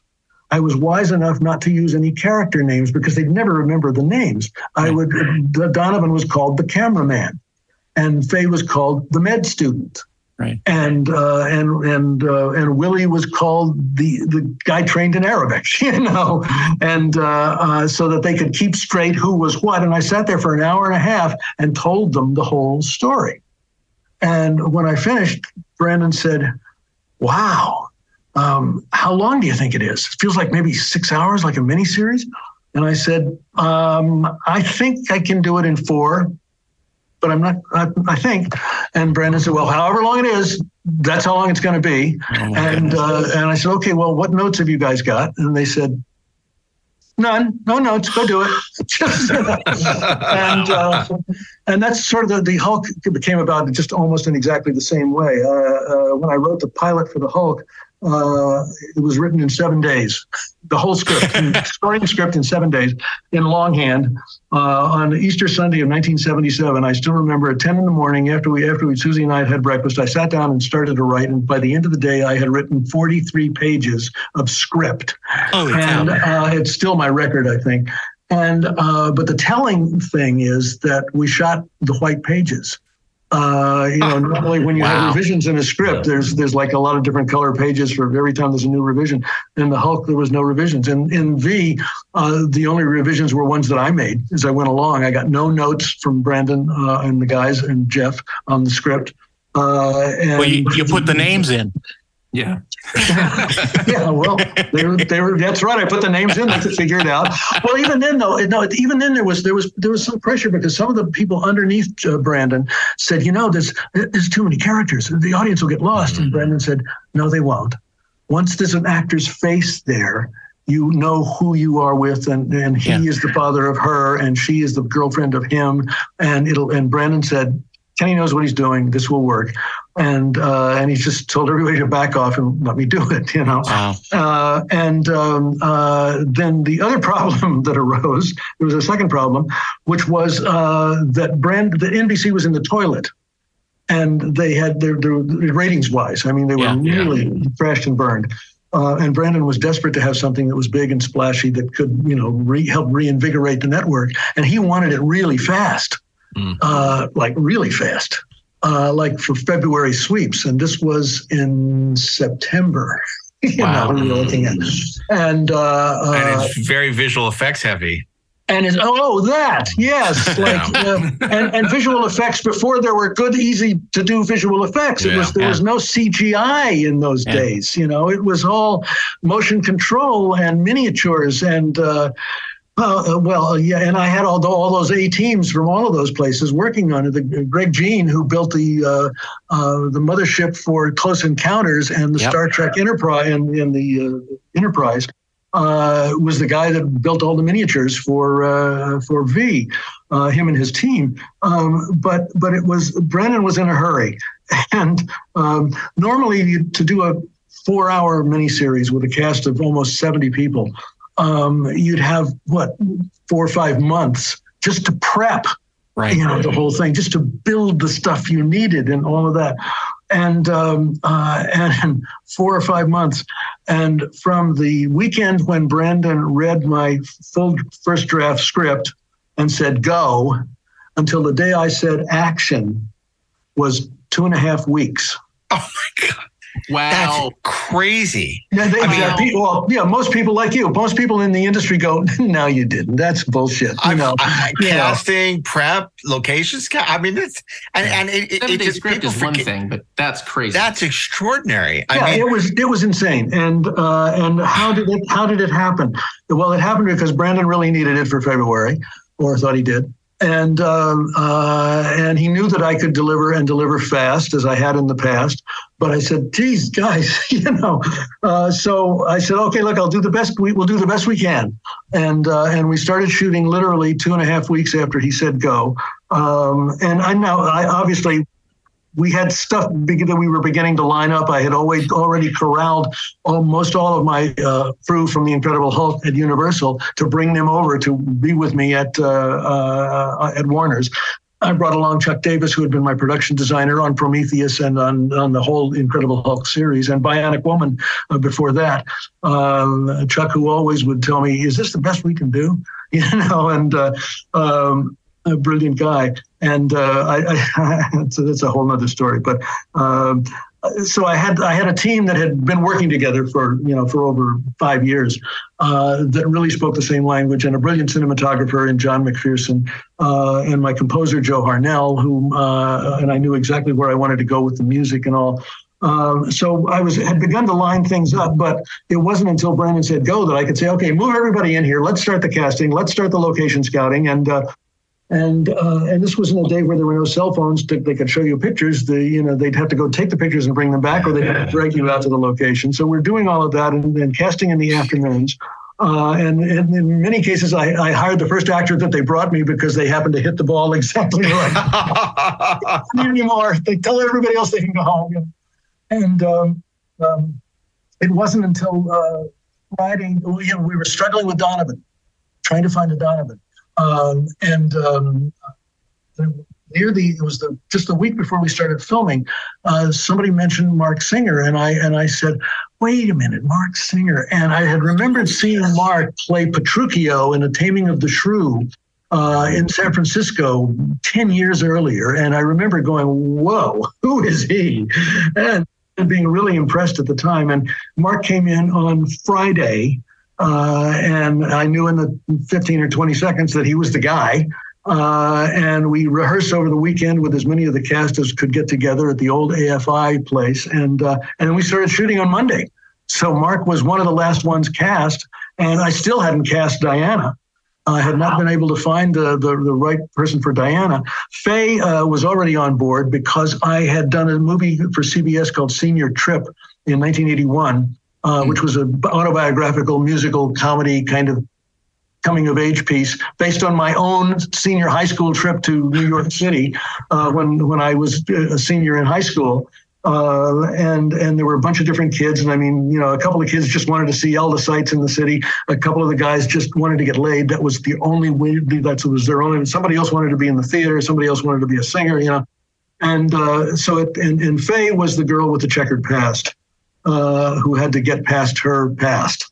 Uh, and she was really, really, really good. And when I started writing V and creating this uh, younger character to read, to do lead the resistance, I would call NBC and I said, "This is who I want." for for for Ve- for uh, Jude, the character of Julie. Uh, I want Faye. And they said, "Oh, we love her. That's great," you know. And I mean, they, they gave me whoever I wanted anyway. But uh, but I asked, I had already asked Brandon, "What's your thinking about casting here? Do you want to cast it up? Are you looking at stars? I mean, there has never been a miniseries before or since that didn't any television stars, much less movie stars. Yeah. V stands alone in that regard. Yeah, it was all Richard Chamberlain, Peter O'Toole, and Masada. You know, Ri- Rich Man, Poor Man, Nick Nolte. I mean, Oh it was yeah, like oh yeah. It- It's uh, uh, Ro- Ro- Robert Mitchum. You know, Winds and War, yeah, yeah, yeah. you know, all of that stuff. And Brandon said, "You don't need it, Kenny." I said, "What are you talking about? You always need somebody to help you open the movie." And he said, "This is going to open. this is it's your story that you're going to do that's going to be compelling that that will really make it work." And we really, really believe that. And uh, and I think he had there was a little subterfuge going on too because he was already thinking of going on into a series with it which uh, you know I wasn't against, and certainly I left it open ended with that possibility. Um, but um, uh, you know, I just wanted to get on the set and direct. Yeah, yeah. But that's Uh, you mentioned the the open ending. That's one of the great tragedies of V that they were so anxious to have a sequel, uh, you know, miniseries that they weren't willing to accommodate your very reasonable request, and as a result, they turned it into a soap opera. And what they did uh, later with the TV series that you weren't able to tell the story you wanted to tell because, of course. The first miniseries is, you know, a, a science fiction classic. Uh, it's a television classic beyond just the genre. Um, and and what you said too, at the time, TV were star vehicles. It was two handers. You had an ensemble drama when that was so rare and it's so perfectly cast. I mean, it's just it's a re- there's a reason this became a huge pop culture phenomenon. People who weren't alive at the time don't realize this. I mean, V was everywhere. Everyone was talking about it. It wasn't just a water cooler show. It was like a phenomenon. It was like Star Wars. Tonight is your chance to see how it all began, to relive the excitement that is V, the most extraordinary miniseries ever. A daring TV journalist struggling to uncover the startling truth behind the aliens' visit to Earth. And a beautiful and brave young scientist fighting for the very survival of the human race. Together, they take you on a fantastic journey to meet the visitors. Prepare yourself for a television event that's out of this world. Prepare for V. Next. It, it, it, it, it really was. It was it was amazing. Well, the two it happened for a couple for a couple of reasons. One of the reasons one of the reasons it happened was because um, when um, I'd been working at CBS, um, uh, the the head of advertising and publicity at CBS was a guy named Steve Sohmer. And Steve and I had huge fights and battles because I had sold my soul essentially to Bix to get him to play the role. And the, the big ad that uh, that uh, Steve took out for the Hulk was a full page of Lou Ferrigno, Green Monster on the Loose headline down in little tiny letters at the bottom, starring Bill Bixby. You know, and I mean, first of all, I had to peel Bix off the ceiling, and and you know, and then I went to Steve and I said, "You're missing the point. That we know the kids are going to come to that. You've got to pitch the fact that Bill Bixby, a big television star from Eddie's father and my favorite Martian, is you know is there, somebody that people love. You know." And and I Steve finally got the idea and went you know into it. So fade out, fade in. Now we're doing V at NBC. And Brandon said, "Listen, I, I, I'm so excited. I just hired a great guy to do ad pub at NBC." And I said, "Oh, okay. I'm eager to talk to him. Who is it? Steve Sohmer. Oh no." and you know, and so I, I so I took the bull by the horns. I went called Steve and I said, "I got to come talk to you." So I went to Steve's office and I said, "Look, you don't like me because you think I meddle in what you think you know better than me." I said, "I have trouble with you, Steve, because sometimes I think you miss the essence of what I'm trying to to say and to do and to sell." Um, so let's see if we can work together and see what do you think of this idea.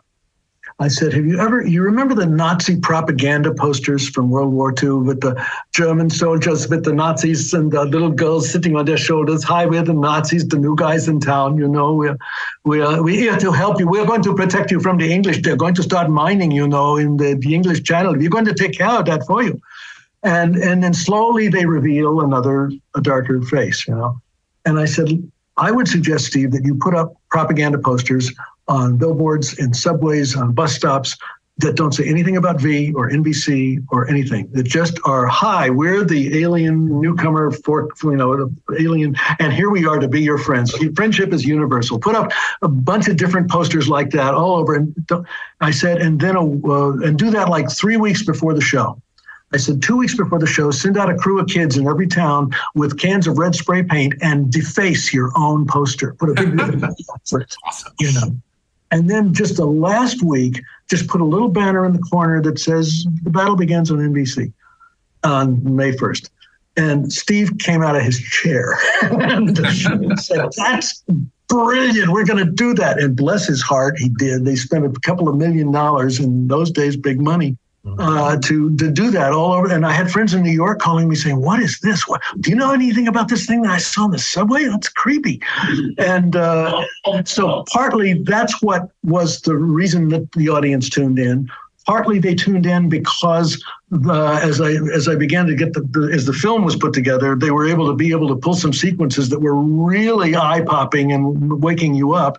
Uh, and then just a, week or so before we aired, the reviews started coming in from the New York Times and the Daily News and the Philadelphia Inquirer and the San Francisco Chronicle and the Washington Post and you know and CBS and uh, and and and a lot of other places with just like reviews that you know my mother would have written for them you know Uh, All because you invented viral marketing.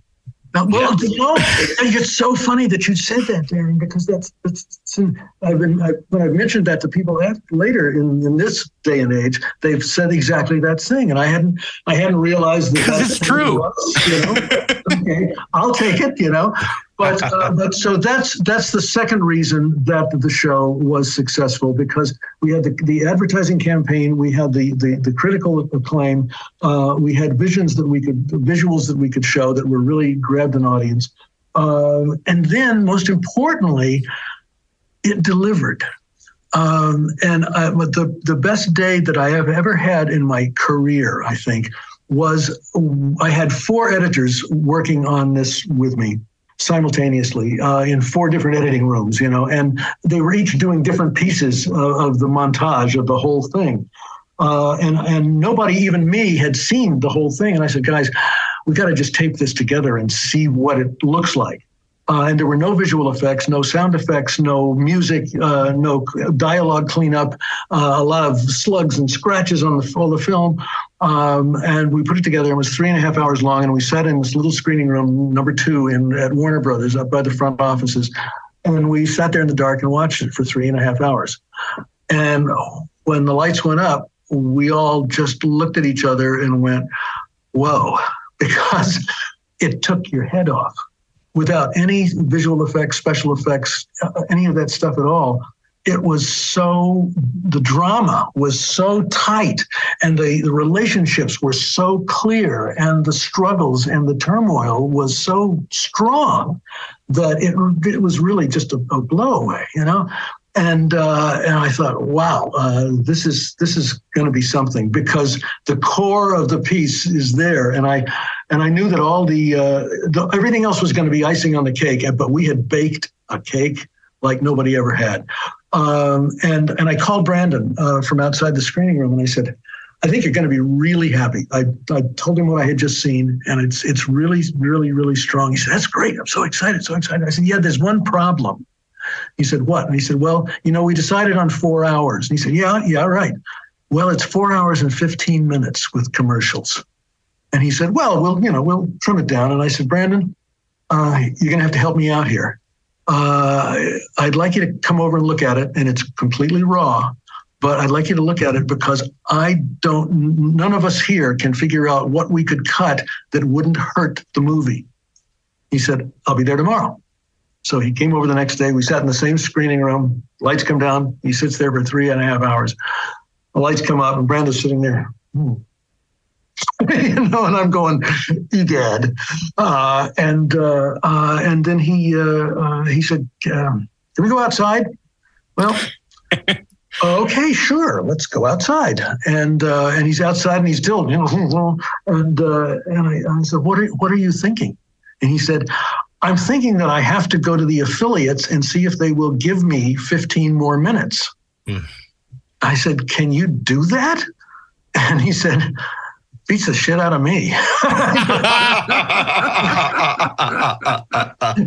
he said, Uh. "Nobody I know has ever done that." But he, he said, "We can't cut this, Kenny. This is you're right. Uh, it, it all needs to be there." And so he did, and uh, and he had a special a, a meeting of the affiliates, uh, you know, uh, and uh, and they all agreed. And so the first night of V went from uh, nine until eleven fifteen, and all over America, people were going, "Wait a minute, where's the news?" It's, you know, Yeah, it's- the other thing that was great is that the audience, you know, in ratings on a two-hour project, uh, it's nine o'clock. You get good ratings. The audience tunes in. How much? How do they stay? They stay. They stay through by the quarter hour. You know, they measure, and our ratings just kept going up and up and up all the way through the whole uh, ninety whatever more it was two and a, two and a half hour, two hours and fifteen minutes for the first night, and and then the second night was even bigger, uh, and it was. Uh, uh, it was the highest rated show NBC had had in two and a half years, uh, with a 40 share we had. Holy cow. To my knowledge, I believe that it is the highest rated work of science fiction in the history of television. Uh, Since your War of the Worlds audio cast in uh, middle school. um, yes, yes. you yes, yes, bookending the career there. That's Um, right. And and the only the the only the great the only great sadness of it was uh was you know we I told you what a crunch we were under trying to get to try to get it made uh, and starting to shoot after two and a half weeks. And then after only about and we didn't have a budget from Warner Brothers until we were about three weeks into the filming. And then four weeks into the filming one of my leading ladies was murdered. And that was the loss of Dominique Dunne. Yeah. Yeah. And uh, um, and it was. I was just talking yesterday to somebody, a, a- writer from Vanity Fair, uh, has called me about this as well. and um, because he had he, he had known Dominick uh, because he had written a lot for for uh, Vanity Fair uh, and had talked to him about it, and uh, he remembered how Dominick remembered me being there at Cedars uh, the day that uh, sh- the morning after she had been brought in, and a week later when they took her off life support. Uh, it was. Uh, breathtaking and horrifying and how do you go on? And uh, um, but you know warner's was not about to say well let's take the day off and let everybody have no no no just keep, keep shooting. And uh, but we the, the the whole company was you know was just destroyed for a while. And we had to hold ourselves together to try to to try to keep up and stay professional and still make all the drama that we needed to make. Um, and i still and i miss her to this day. I have a photo on the wall here at the office uh, up there behind me. Um, it was taken during the rehearsal, and it's a it's a wonderful moment where all the family is is hugging each other, but the only face that you can see is Dominique's, and um, uh, it was it was just a terrible loss. Yeah, no, it's, it's it, that's such a, a tragic story, and um, it, it, I have to say, I think you made a four quadrant show before four quadrant was a word. You had the audience that was coming for the action, the audience that was coming for the allegory and the metaphor that you, that you were telling, and then the audience that was coming to watch uh, Diana eat rats. So I mean, it was amazing that you were just bringing in everyone who was looking at it for a you know a different a different reason, and that's why I think it got the critical acclaim it did, and why everybody was talking about it because you were telling a very meaningful story. I mean, it's like NBC can make Holocaust, but in a, in a way, you doing V is more impactful because the It story you're sneaks, telling it sneaks under the radar.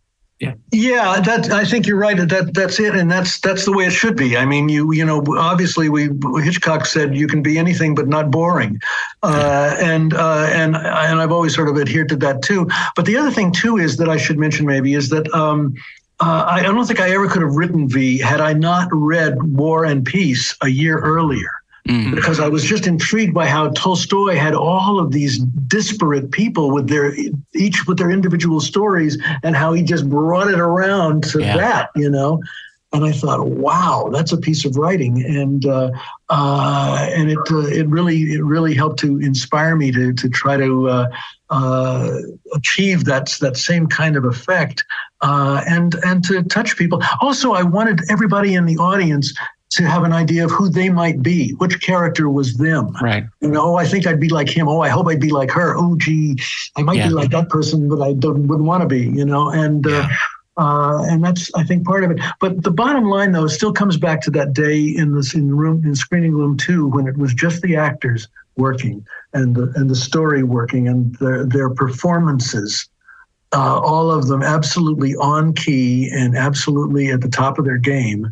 Um, and uh, and how that and I think that's that emotional structure that has been what has drawn so many female audience, uh, so many in the female audience to me too, because I've always been more interested in those characters and the relationships and everything than in spaceships or car races or shootouts and that sort of thing, but rather the, the human connection and uh, which goes back to my Stanislavski training uh, sure. originally at Carnegie, uh, and um, uh, and you know that's what I've always striven for. Haven't always achieved it, but uh, you gotta gotta gotta, gotta keep reaching. Well, for Kenny, I want to leave it on the triumph of this 40th anniversary rather than getting to the tragedy, the final battle, and everything else. And I hope that because this was fantastic, that you would come back and talk about Alienation and and uh, some of your features, and that maybe we can continue the conversation and also your plans for V. But I, I do want to. Uh, you have a new book out. I want to give you the You chance to tell them that one. Wow, there it is. Funny you should mention. You know, you know. Tell, tell us Yeah. it's a Sherlock Holmes story. Yeah, it's it's fun. Well, you know, Holmes has been done to death, but uh, I, I had I, I was reading uh, Conan Doyle one night, and I thought, God, this is a great character. Wouldn't it be funny if he got bored at the end of the 18th 1800s and decided to to pickle himself, being the master chemist that he was, uh, and so that he could uh, essentially hibernate. One of his friends was H.G. Wells, he uh, who had written this thing about the time machine, and and Wells uh, and, and Holmes knew that there was no time machines, but he did also knew that he was a master chemist and he might be able to figure it out. And that's what has happened in the book. And he wakes up in the contemporary San Francisco, and he is exactly the Conan Doyle character, the same eccentric, egocentric, cocaine addicted, sexist mm-hmm. genius. But his brilliant deductions are now, uh, because he's 100 years out of sync, sometimes his brilliant deductions are laughable or sometimes they're really dangerous. Oh, my and, goodness. Uh, and his uh, and his female uh, Dr. Watson also he can't quite understand. Female doctor. it, it- it sounds like a wonderful companion piece to Time After Time. Nick Myers. Well, it's it's yeah, it's it's similar in that respect, I suppose. But it was really really fun to do. And what was particularly fun was we also did an audio edition of this uh, with uh, with uh, just a great cast of, of players. And I had them recorded so that they could hear each other while we were doing it. So it was like a, it was like going back to my radio play roots, you know. You mean so that they could act together? Yeah, oh, that yes, was a concept. Yes, you know. and it was great because there, there were there were a couple of the days of the recording where we had actors scattered over five cities and eight time zones. Wow. Uh, and but they could all hear each other, and they were like kids in a candy store. They said, "My God, we never get to." Act like this, you know, Yeah. and hear each other and play off of each other, and uh, so the audio edition is is really really fun as well. and both are on sale now. Uh, you Yes, can get they it on are. Amazon or Barnes and Noble. Got Everywhere. Those buildings that have books in them that used to be around town. Yeah, I remember Um, those. That's that's awesome. Well, I have to tell you, we, you have such an amazing career that one podcast will not contain it. I'm sorry. I'm sorry you're so you're so shy that we had to sort of pull all this stuff out of you. Oh, you know, Um, I I don't have that much work to talk about. You know, I kept watching for one of the three of you to go, okay, okay, okay, we get it, we got it. But Heard that story before. Let's not go No. there, you know. But, we are we are a uh, more machine. Yeah, totally. I want to do a whole hour just on cliffhangers, which we haven't even. Oh. Oh my goodness. that was a that was a Freddie Silverman, uh, Ashley, that, and we could. There's certainly stuff to talk about. Not that you can actually see ep- parts of it on on really bad video versions on YouTube, but uh, uh, the, the the Universal has never bothered to try to make a, uh DVD out of it because there were so many people they'd have to pay, so Oh, my many such a goodness. big cast, you know. But uh, but yes, I listen. I'm game to come back and talk to you guys anytime. We'd uh, love that. That would be great. That My would pleasure. be great, Kenny. Thank you so much for your your time today, and we'll- we'll look forward to talking more soon. Daren, Mark, Ashley, I appreciate the chance. Thanks a lot, guys. Thanks so much. Take care. Bye bye. Well, we promised you a great interview with Ken Johnson. I think we delivered. I hope we did. And uh, we've already talked to Ken about coming back to the show uh, to finish our conversation about why he wasn't involved with the final battle, the TV series, and of course, uh, the you know he he he hit lightning in a bottle again with um, Alien Nation. Yeah. So we're going to talk about all those things. And we may even have a few more questions. We go back in time and talk about Bionic Woman and Six Million Dollar Man some more because we can't help ourselves. And you know? cliffhangers. And cliffhangers. Yes, that's, that's right. Cliffhangers. and was it Sha- Shadow Chasers or Shadow Hunter? I don't remember that one. And of I course, he have- also uh, directed Steel with Shaquille O'Neal. That's right. So That's right. um, I think we're going to want to talk about that. Maybe the first time, just this once, Kay. I'll let you ask about sports on this show. Just this once. um, but uh, it'll it'll it'll be really interesting. So uh, it was really a, a, a delight to have him, and I hope I think we'll be doing more of these kind of interviews on Deck seventy eight on these Trek adjacent subjects. But And and we're not really- going to share them on the Treksperts anymore. We're not. This was your No, no, last no. chance.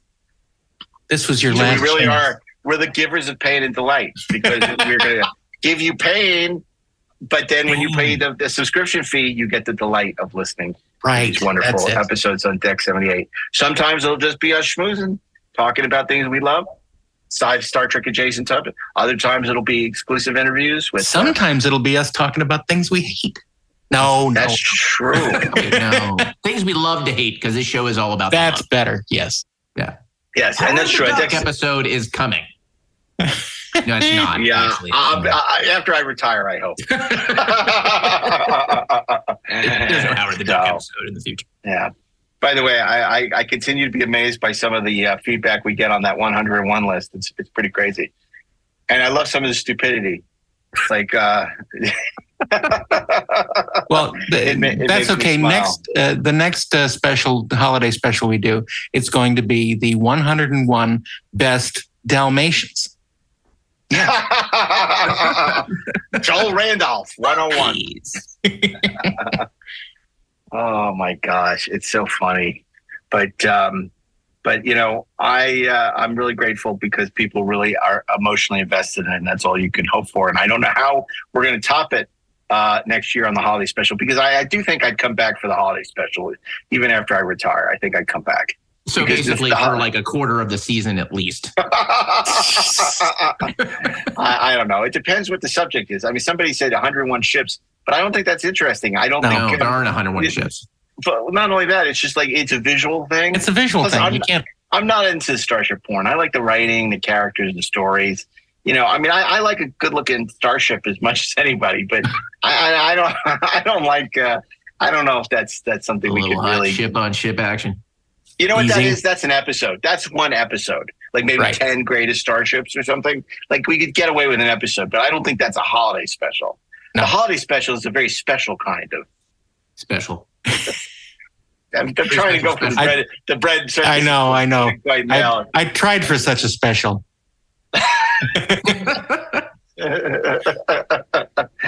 oh my gosh. Well, anyway, we're, we're so glad that you joined us for this special encore presentation. Kenneth Johnson on Deck 78. We hope you'll join us next week for an all new episode. We want to thank the great Mark Rivera, who's making us sound so good, and who you make possible. His work is possible through being a subscriber to um, Treksperts Plus. And Peter Holmstrom, thank you very much uh, for uh, the clips and for uh, producing the show. And uh, we thank you uh, who come back every week and listen to this nonsense. So uh, thank you, listeners. We appreciate the support. So, and if you want to follow more, you want to share your thoughts about seeing V for the first time, you can do that on um, uh, Instagram or uh, Twitter at uh, Inglorious Trek or on our Facebook page at Inglorious Treksperts. And one of the things I realized we didn't really do is actually talk about, like from our perspective, what it was like watching V and why it was so special. And maybe that's a future episode. I don't know. Um, and and what we thought of Final Battle and TV show Ham Tyler, Michael Ironside. Remember Ham Tyler? I remember you. You know the thing about Ham Tyler, Ham on Eggs Tyler, um, was He's named after was like the only. He was the only good thing about that show for the season, half season. And then they did this purge where they got rid of all the characters, and then it got darker and more interesting. But they got rid of Ham Tyler. It's like the Yeah. one good thing. Like, why would you do that? I don't know. Why would you do that? Why would you get rid of him? I know. Hold the mail. So uh, anyway, uh, thank you for joining us, and we look forward to seeing you next time. So on behalf of all three of us, keep on trekking, ingloriously, of course.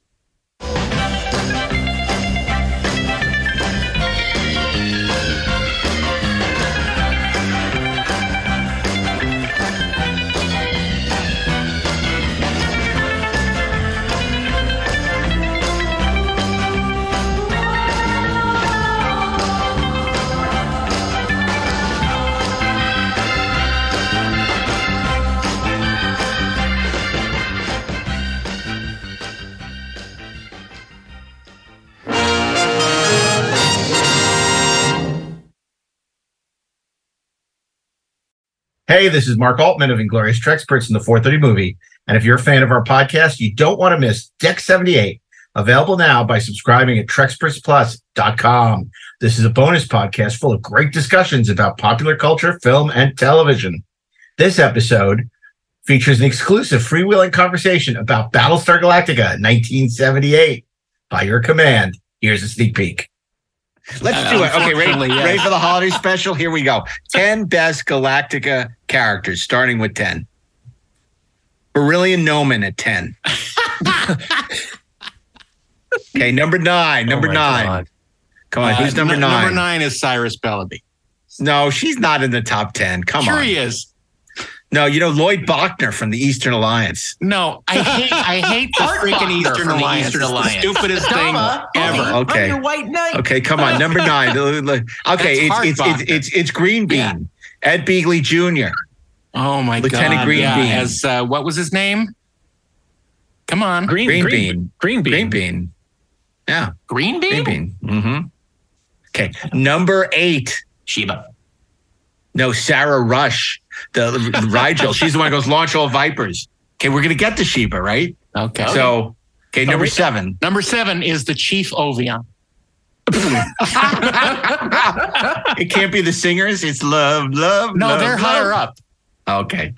Well, because we're getting now we're getting because you got to have Count Iblis in the top five. Yeah. You got to have Adama, Don't You tell me who we gotta have. Kane. Starbuck, Sheba, Yeah. right? What about Adama. Serena? What about Serena? Oh, Serena. Ooh la yeah. la. And Apollo. You got to have Jane maybe? Seymour. Apollo, Yeah. maybe. Eh, I guess. Starbuck, uh, Imperious Leader, Yeah. Cora, the computer. Baltar. Oh yeah. How can you, you got a Baltar?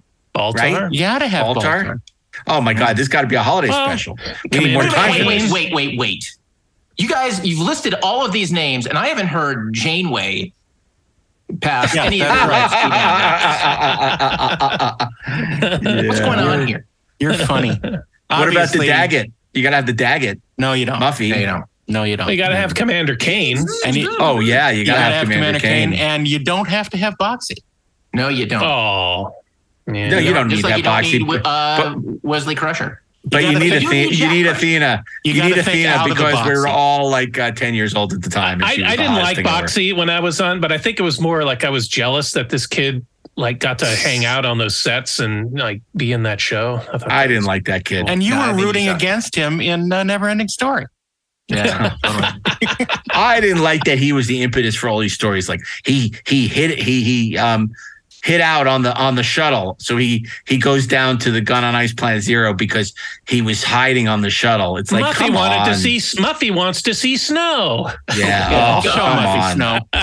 And then fire in the you know he's in the center of the action again and fire in fire in space. It's like I don't They like kind of wrote him out of the show by the second half, though. He, he well and wasn't in the Athena second half. also. I loved They were- Athena. Yeah. Well, who didn't? Athena and Serena were my two go-to And names babes. And, uh, Apparently Don Henley didn't love her enough. He didn't marry her. But uh, oh oh too soon. Yeah. Um, but uh, what else? Um, yeah. So I mean, you know, it's just like look at the way we talk about the show. It's almost like uh, Inglorious Galactic spurts. it's crazy. I don't know. I don't know. But let's. But you know, there's a legacy here because. The- So subscribe today at TrekspertsPlus.com and don't miss a single episode of Deck 78. Fire the rockets.